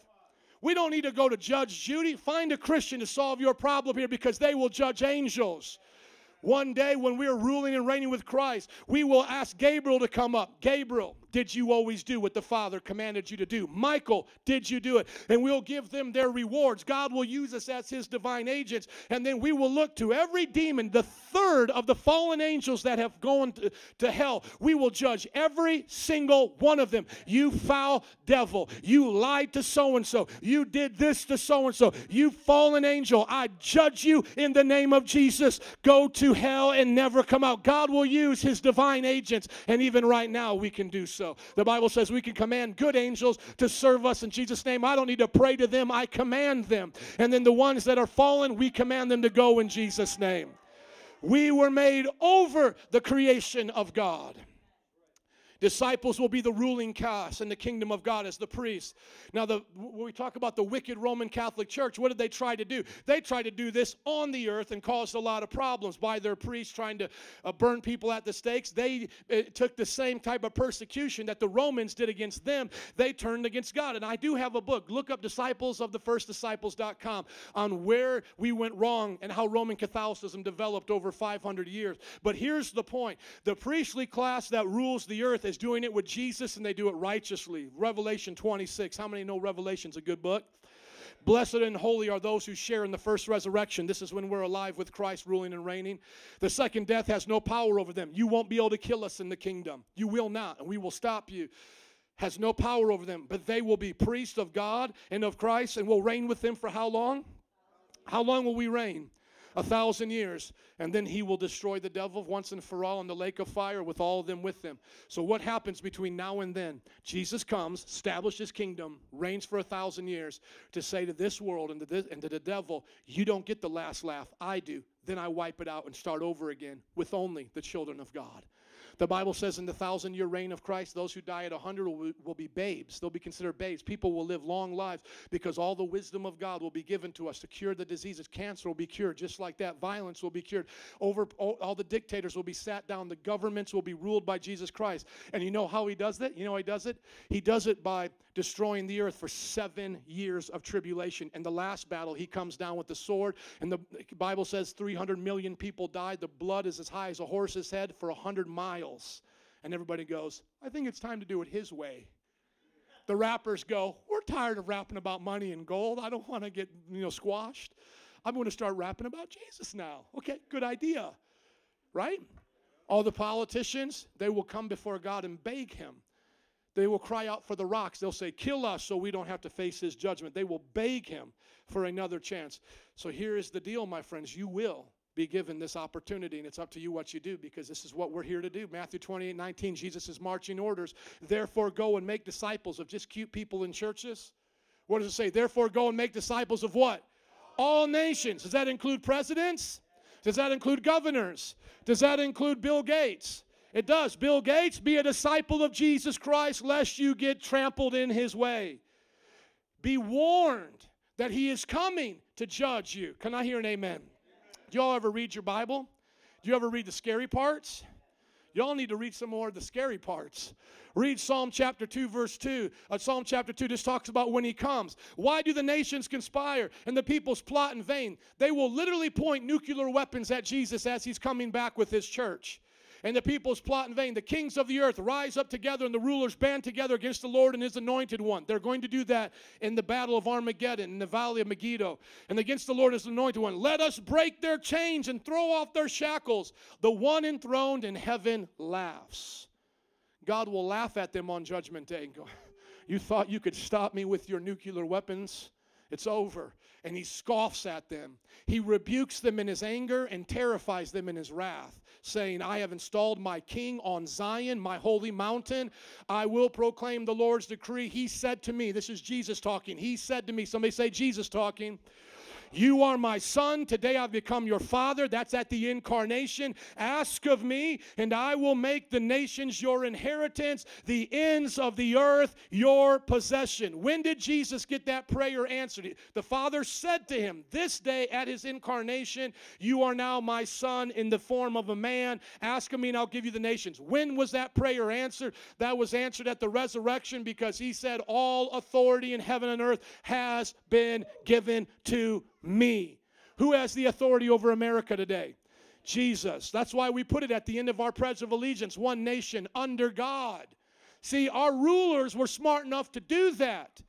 You take God out of this nation, this nation will be nothing but dust and a footprint that our God steps on and crushes. Do you want to get the imprint of his Nike on your face? I'm just asking you that. Do you want to get squashed by God? Some of y'all don't want to hear that, but I'm going to show it to you right now. The wine press of God's wrath. Now, when you hear that term, many of us here don't understand the wine press. But how many already get an idea of what a wine press is? Okay, let me show you what a wine press is. A wine press is, is the thing that you stomp on so that the grapes can come out. Okay? So here's a picture of it right here. Let's look at it. You put the grapes inside kind of a, a you know a, a place that you can have it all together and not spill out. And then around here, you, you have what you're stomping on becomes juice. So when you have a wine press, you use your feet to stomp on the grapes and you squash them. You don't feel sorry for them, you squash them. And you don't just squash a few, you fill that thing up till it's full of grapes, up to your legs, if you've ever seen it. And you just keep squashing it and squashing it. The ancient people of Jesus' time saw these. You, you would have saw one on the way to church today if you lived 2,000 years ago. Now, I want you to read in your Bible what the, what the Bible says in Revelations about what is coming to us when we disobey God. Look at the wine press revelation scripture here. Revelation chapter 14, verse 9. Come on, somebody say, Lord, have mercy. The angel swung his sickle on the earth, gathered its grapes, and threw them into the great wine press, press of God's wrath. And then it says in verse 20, and the wine press was trodden down outside the city, and the blood that flowed from it rose as high as a horse's bridle for the distance of 1,000 stadia, which is over a hundred miles. What is this? This is the nations that stand against God being pressed down, and their blood will flow.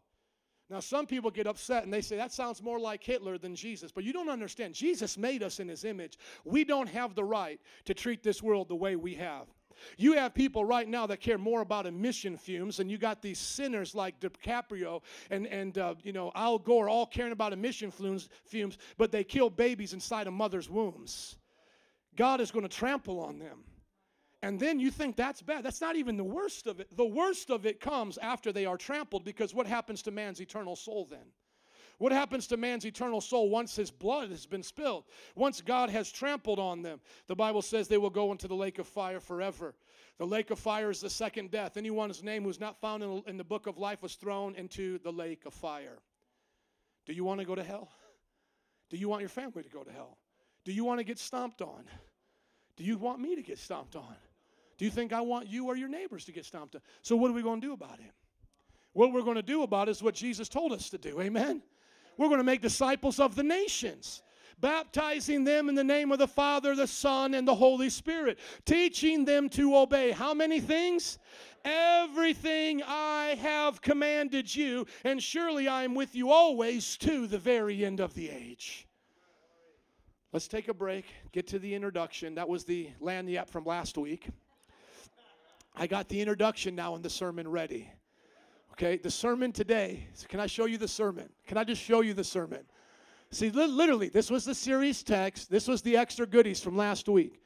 This is the sermon that I now want to preach with this Bible verse, these terms, this way here, all the way down here.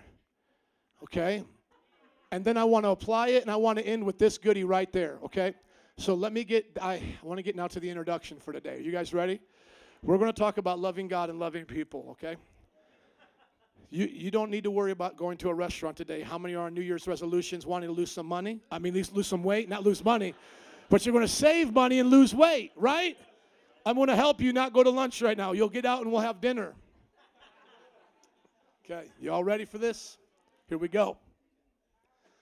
We need the love of God in our streets like never before. We need to fall on our face and call on the name of the Lord. It's like a desert out here with no rain in sight. Everywhere we turn, nobody wants to do right. All we ever see in our city is people wanting more and more, while abortion babies are dying more than all the wars. It's sometimes hard to try to keep your head up and look around when all you can see is the devil taking our people down. The only hope we have is what that word of God tells me. He promised in the last days that the Spirit of the Lord would fill me. So I throw my heart and hands up like an empty cup to my Lord and Savior Jesus Christ. Please come fill me up.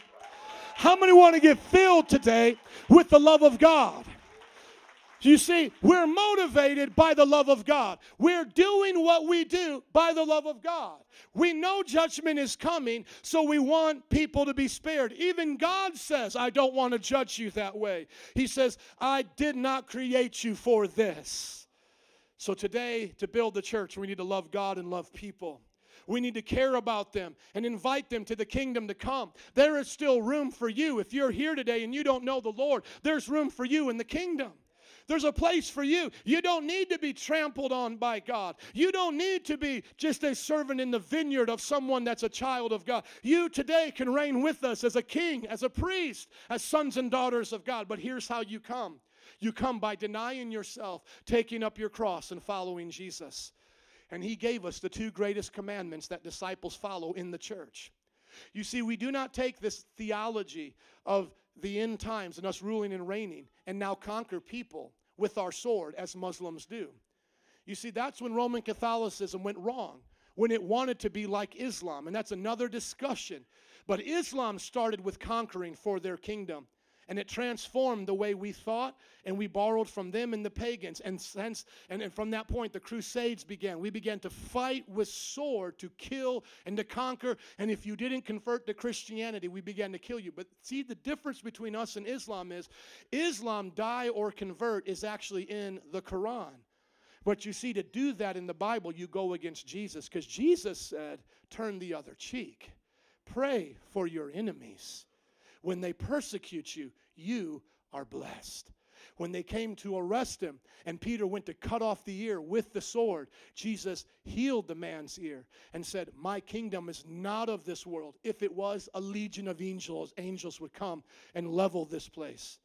Do you understand? Our kingdom is not of this world. We do not fight with flesh and blood. We do not use weapons of this world's warfare. Our weapons the keys and the weapons that we have are of the Word of God and through prayer. And the Bible says we are as sheep among wolves in this world, led to the slaughter. We are harmless as doves, but we're wise as the serpents, the Bible says. And so in this world, we conquer them with our love. We look to Jesus and see that before He came as a conquering king, He came to conquer our hearts.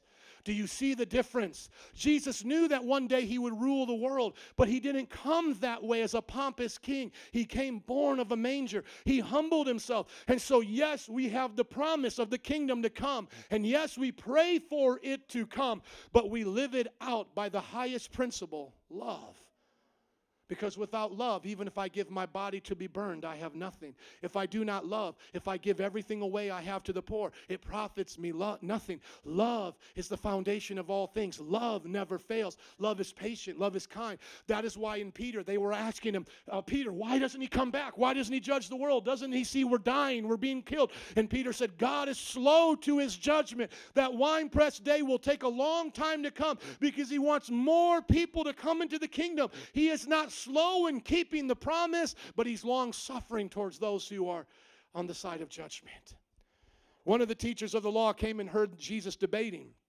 Noticing that Jesus had given them a good answer, he asked, Of all the commandments, Jesus, which is the most important? If I asked you right now, what is the most important commandment, would you know?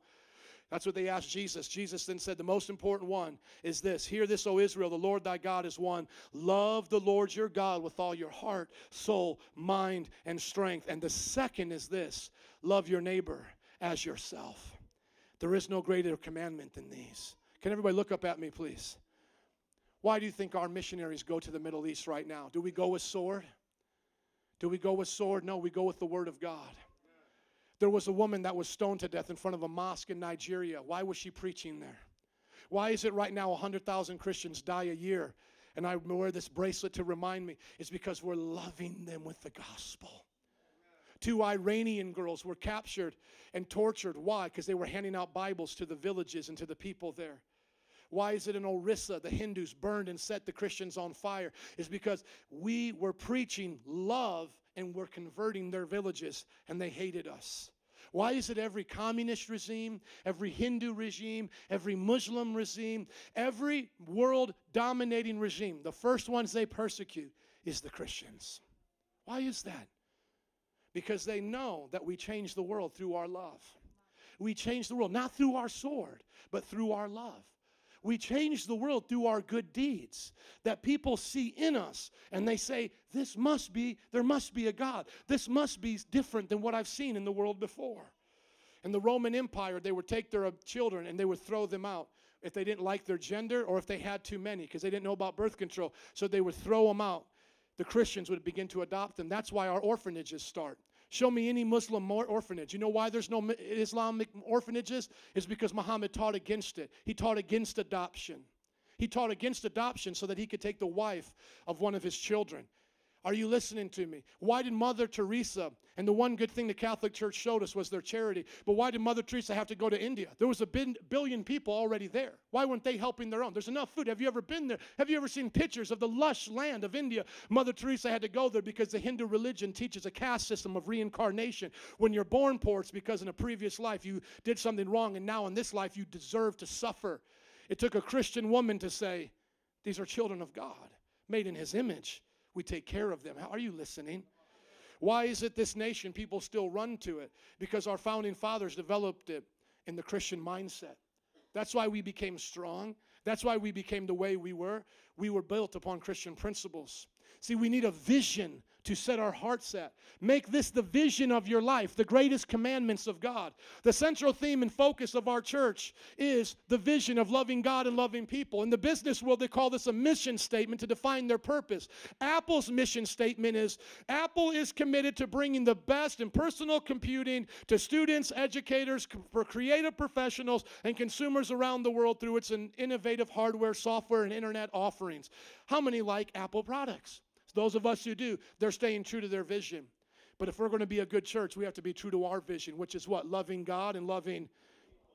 The Bible says he gives visions to lead his people. The Bible says in Proverbs chapter 28, verse 18, where there is no vision, people cast off, cast off restraint, but blessed is the one who heeds wisdom's instructions. If you say to me, Pastor, I've been to bad churches, you know why it's bad? They're not following the recipe.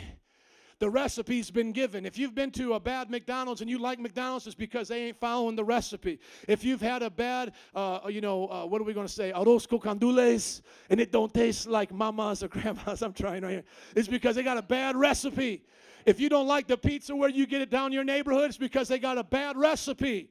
If you don't like a certain church and the way they're doing, I agree, not all churches are good, it's because they're not following the vision. The vision is to love God and love people. Those are the greatest commandments. That's the vision of the church. Is that your vision in life? At MPI, we summarize it simply as this loving God and loving people. Can I hear an amen? How do we love God? We worship Him. Look at John 4 23. I'm going quickly. Vinny, would you come, please? A time is coming and has now come when true worshipers will worship the Father in spirit and in truth, for they are the kind of worshipers the Father seeks. God is spirit, and his worshipers must worship in spirit and truth. Until the kingdom comes, we don't see God with our earthly eyes but we see him in our heart, don't we? We experience him in our daily lives. How do we love him back? We worship him. not just in church, but we sing songs to Him in our life. You ever had a tune in your heart and you're just humming it throughout the day? You do that unto the Lord. Have you ever been so grateful that you just wanted to say thank you to the people in your life, but you do that for God every day? God, I'm just grateful for today. I'm grateful for the air in my lungs, the breath in my lungs. God, I'm grateful for my family. God, I'm grateful. I'm thankful.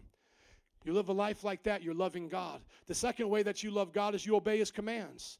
This is what Jesus said If you love me, you will do what I commanded. If you look out through the Bible, there's about a hundred major commands that you need to follow. I summarize them in 12 main points. You read your Bible so you can know what they are and be blessed by the Word of God. Can I hear an amen? If you believe these are good things to do, say amen. Read your Bible. Keep your family in order. Meditate and memorize the Scripture.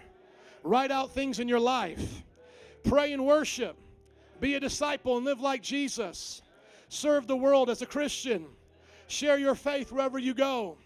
Make time to be quiet and meditate upon the Lord. Keep your money in order.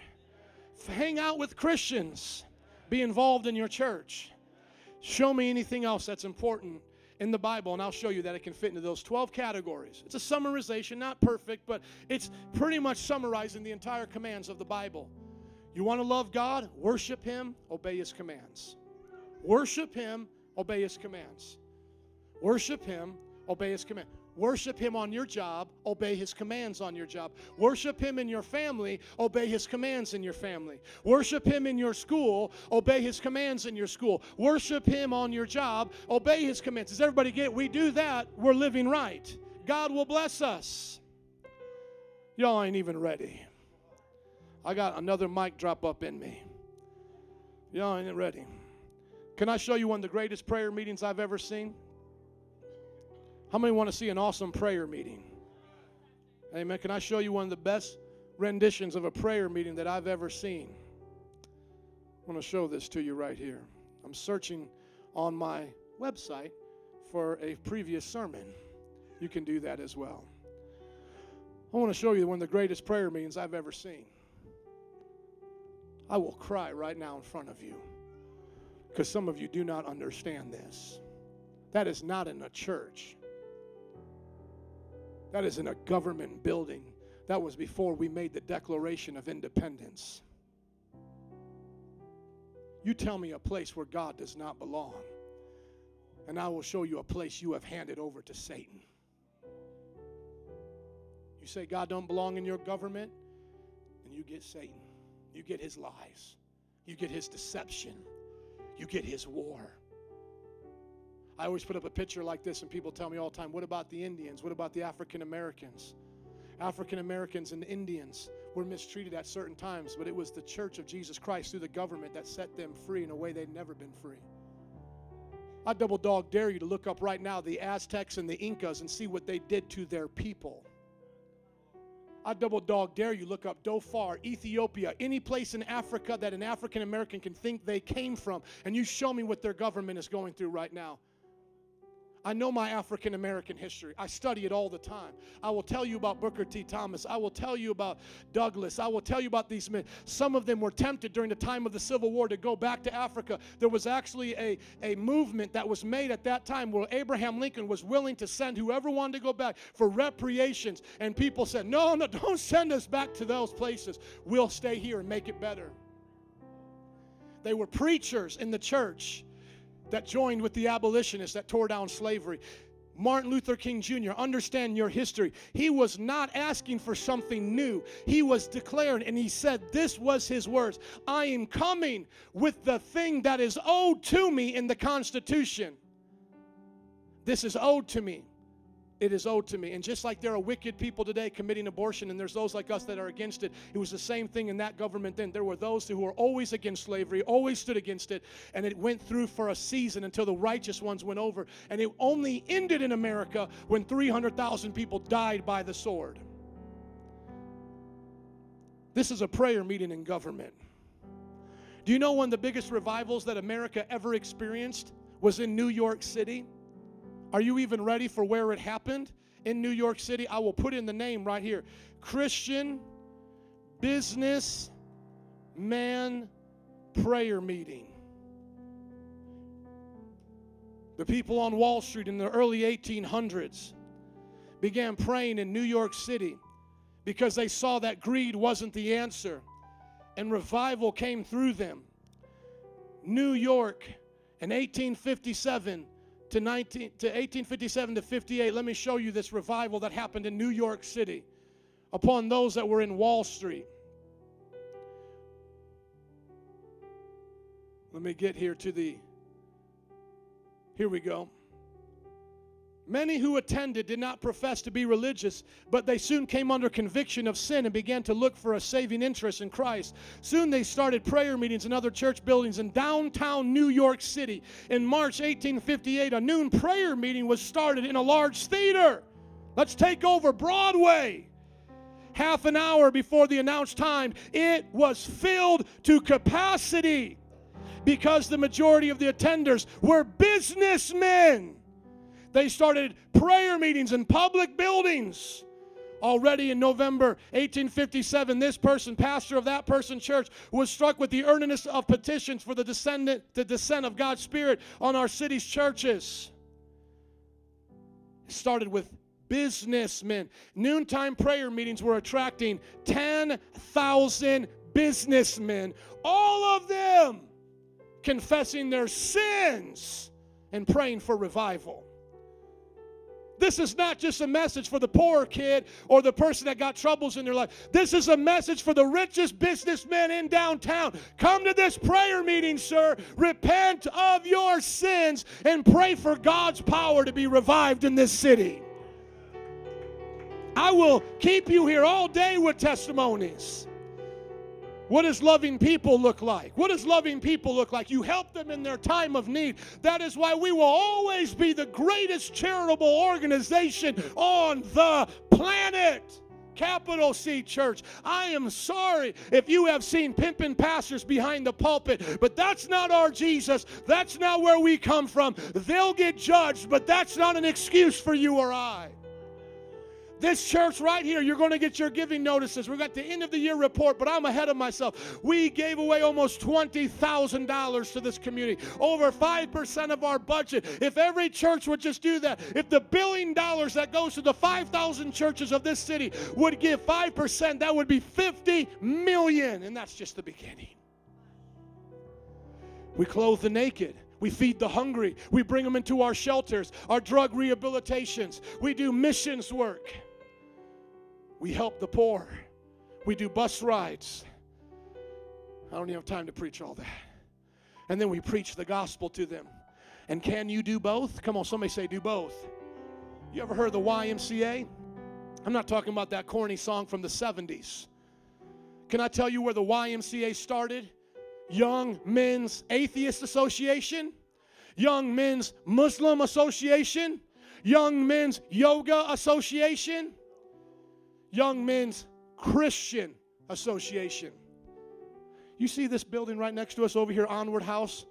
Started by Christians. Almost every single nonprofit you see in this city was started by Christians. And you know what they do now? Because I've talked to them. They say, We can't partner with churches. We can't partner with churches. The devil has lied to them. Our churches start you, sir. I should walk right over there and take the keys from them and say, This is what the Presbyterians who started this wanted. Not ungodly leaders. We were started by Christians. YMCA, give me back those keys.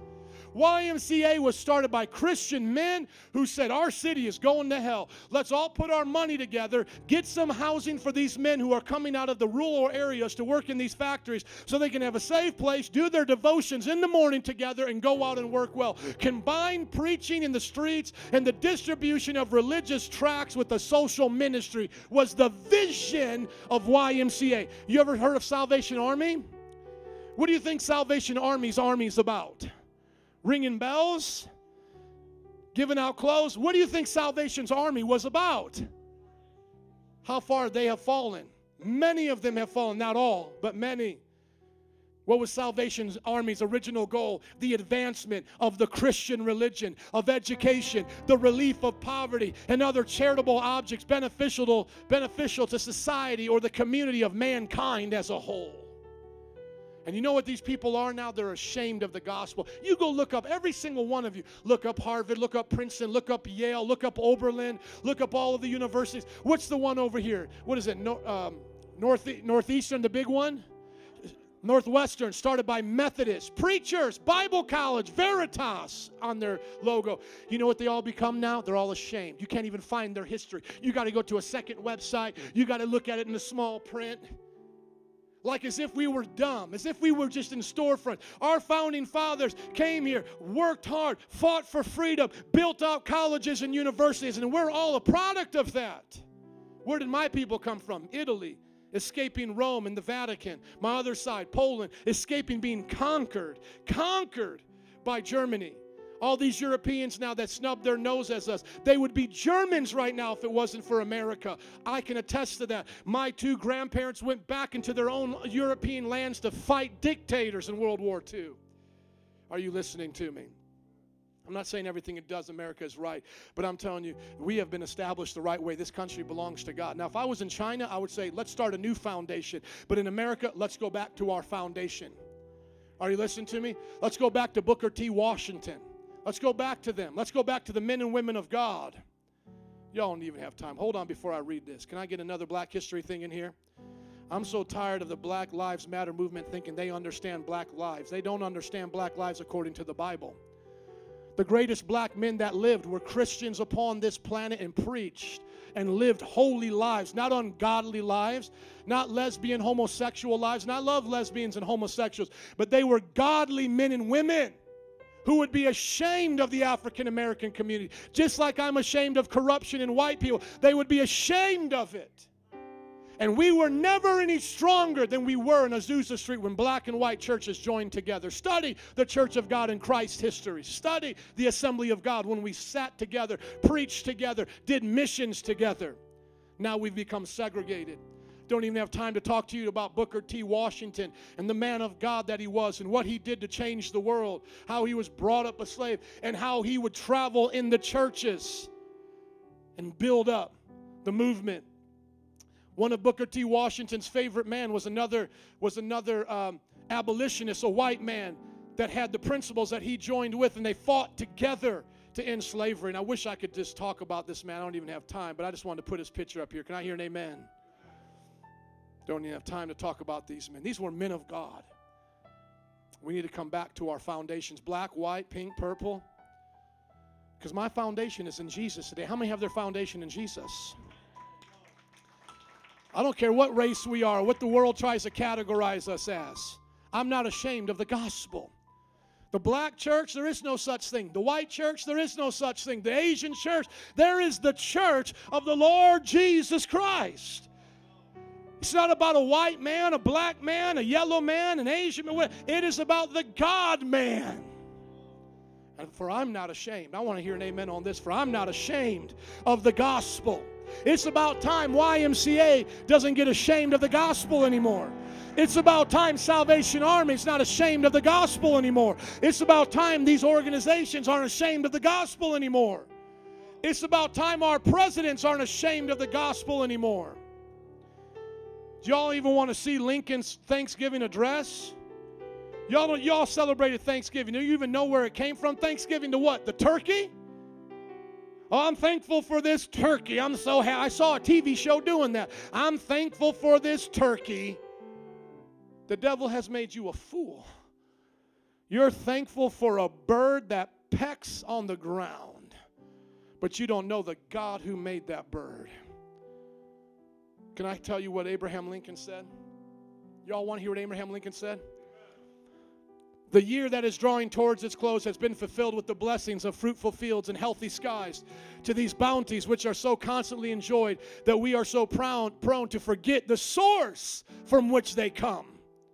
Others have been added, which are so of extraordinary in nature that they cannot fail to penetrate and soften even the heart, which is habitually insensible to the ever watchful providence of Almighty God.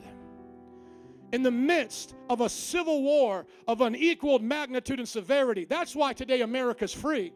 And Darfur is not, and Rwanda is not, and the West Congo is not. America fought and died for freedom, and it was a miracle we got free. It's a miracle we got free. Oh, I don't even have time to talk about this. Look at this whole thing. I will preach at you till I don't have a voice.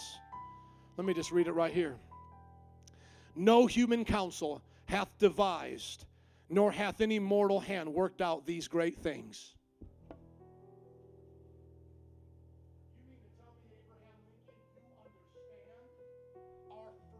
In this nation did not come even from you and them 300,000 boys that died in, all those wars.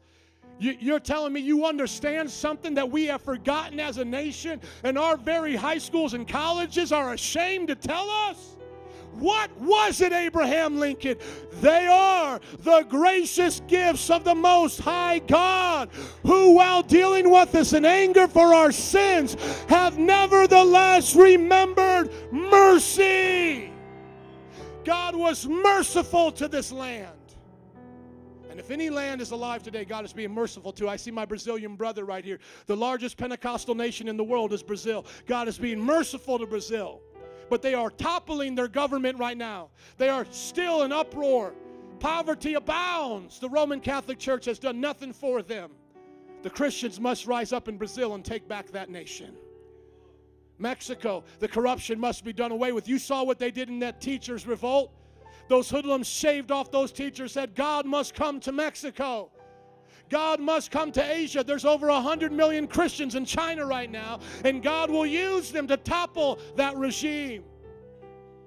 We have to pray for God's blessing upon this nation. And how does it come? Through the gospel. Somebody say the gospel. And who did Jesus entrust the gospel to? The church. He said, I'm not ashamed of the gospel because it's the power of God that brings salvation to everyone who believes. First for the Jew, then to the Gentile. For in the gospel, the righteousness of God is revealed. A righteousness that is from first by faith, from first to last. Who was the first one to believe that gospel in its fullness according to what we read today? 12 disciples, out of the 12, who was the first? Peter. To the last one before that trumpet sounds and Jesus comes. It's all been about Jesus and the gospel. Are you listening? It's by faith. Just as it is written, the righteous will live by faith. How many want to live it out today? Love God with all your heart, soul, mind, and strength by worshiping Him in spirit and in truth and obey His commands. Love people as yourself by helping them in their times of need. You can't do something for everybody, but you can do something for somebody and preach the gospel to them. That is revolution. Can I get an amen? Let's stand up to our feet, give it up for Jesus today.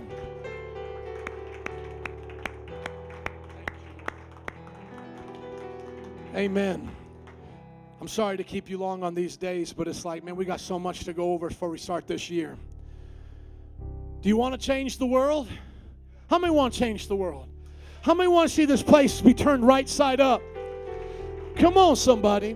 How many want to see justice in the land, equality, an end to racism and ethnocentrism, a doing away of corruption, of the true spirit of charity? As the altar workers and bands come, please listen. If you want to change the world, change it with Jesus. And this is how Jesus said he'll change it. When we love God with all of our heart, soul, mind, and strength, and when we love our neighbor as ourself. Would you raise up your hands with me right now in an attitude of prayer and say, God, I will love you with everything that's in me. Oh God, I surrender all the parts of my heart that I keep from you. I want to love you, Lord, with everything that's within me. I want to keep your word. I want to obey your commands. Raise your hands in worship and tell them in your own words. Sing a song if you can, or just in your own words, say, Jesus, I want to love you. There's nobody like you, Lord. There's no one like you, Jesus. Come on, we surrender our hearts to you. If you love God, sin will be rid out of your heart today. So often people get hung up on trying to keep those commands and they say it's hard, it's hard. Let love set you free. When I love my wife right, I don't lust after other women. I don't have to worry about other women when I love her right. You don't have to worry about sin and all the, those commands. If you love God right, it will come natural. Change our hearts right now. Come on, who needs their hearts to be changed? Who right now needs their heart to be changed? Some of you need to start right there and say, God, change my heart. Make me like you. Make me like you, Jesus. Change me, rearrange me. And now, as you're praying to love God, say, Lord, help me to love people the way you love them, Jesus. Help me to love my enemies the way you love them, Lord. Forgive them, for they know not what they do. Help me to love my family the way you love my family. Give me patience for my wife and my kids. Help me to do good works in this world, not just a quarter in the Salvation Army red bucket when I hear the bell, but Lord, 24 7, being a man or woman of charity, of kindness, treating others as I want to be treated. If I don't have money, I'll pray. I will pray for the hurting of this world. Come on, now sing it out to God. God, I want to love you with all my heart and love others as myself. Sing that out. I want to love you with all my heart and others as myself. Jesus, Jesus. We're going to sing out the vision today before we go.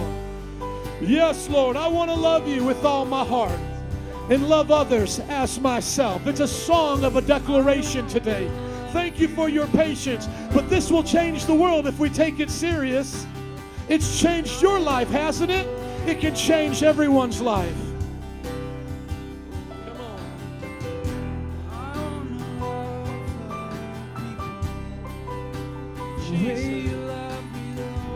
Jesus. I'll give you the melody. Here it is. Keep playing. Just keep playing. I want to love you with all of my heart. And I want to love my neighbor as myself. And I want to love you. Sing it, lady. Come on, uh, ladies or brothers. Thank you, brother and sister, please. And I want to love my neighbor as myself. Sing, and I want to love you with all of my heart. And I want to love my neighbor as myself. I want to love you with all of my heart. I want to love my neighbor as myself. Now listen to this part. Your kingdom come and your will be done on the earth as it is in heaven. Your kingdom, your kingdom come and your will be done on earth as it is in heaven. Let's sing that out together as a declaration.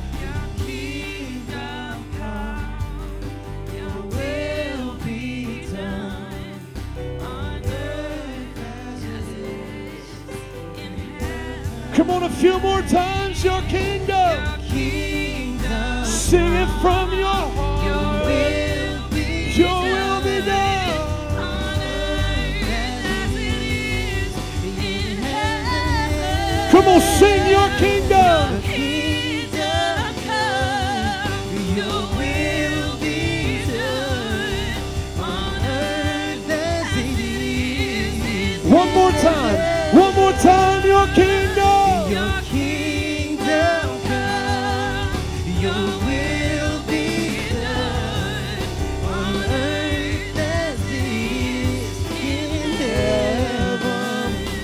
Now, will everybody grab somebody's hand and pray for them right now on your left and your right, even if you don't know their names, and just say, Lord, let it start here with us. There's a lot of great churches in this city, maybe even some that end on time. but you are in a church of world changers, history makers, and roof breakers. Would you pray that we'll all do our part? That the Latinos here will be a part of change in the Latino community. The Anglos here in the Anglo community, the African American, the Asian, the, the Central American, the African, come on, the Middle Eastern, that we will change the world. Each one of us in our homes, our families, our cultures, our neighborhoods. Because that's what he called us to do. Now, everybody say this with me Jesus. No, say it like you mean it. Jesus, thy kingdom come, thy will be done on earth as it is in heaven. Give it up for Jesus and say amen if you believe it. Amen. Amen. Gloria a Dios. Hallelujah. Hallelujah. Slap your neighbor high five and say, Let's do it. God bless you. You are dismissed. Light a flame. If you need prayer as you go, let us pray for you. Otherwise, have a great week. We love you. God bless you. Prayer workers are waiting. Let's worship those who want to hang out. Come on. Woo, come on, let's bring it up. Let's take it to a whole nother level. For the sake of the world, a fire in me. Light a flame in my soul for every eye to see. For the sake of the world, burn like a fire in me.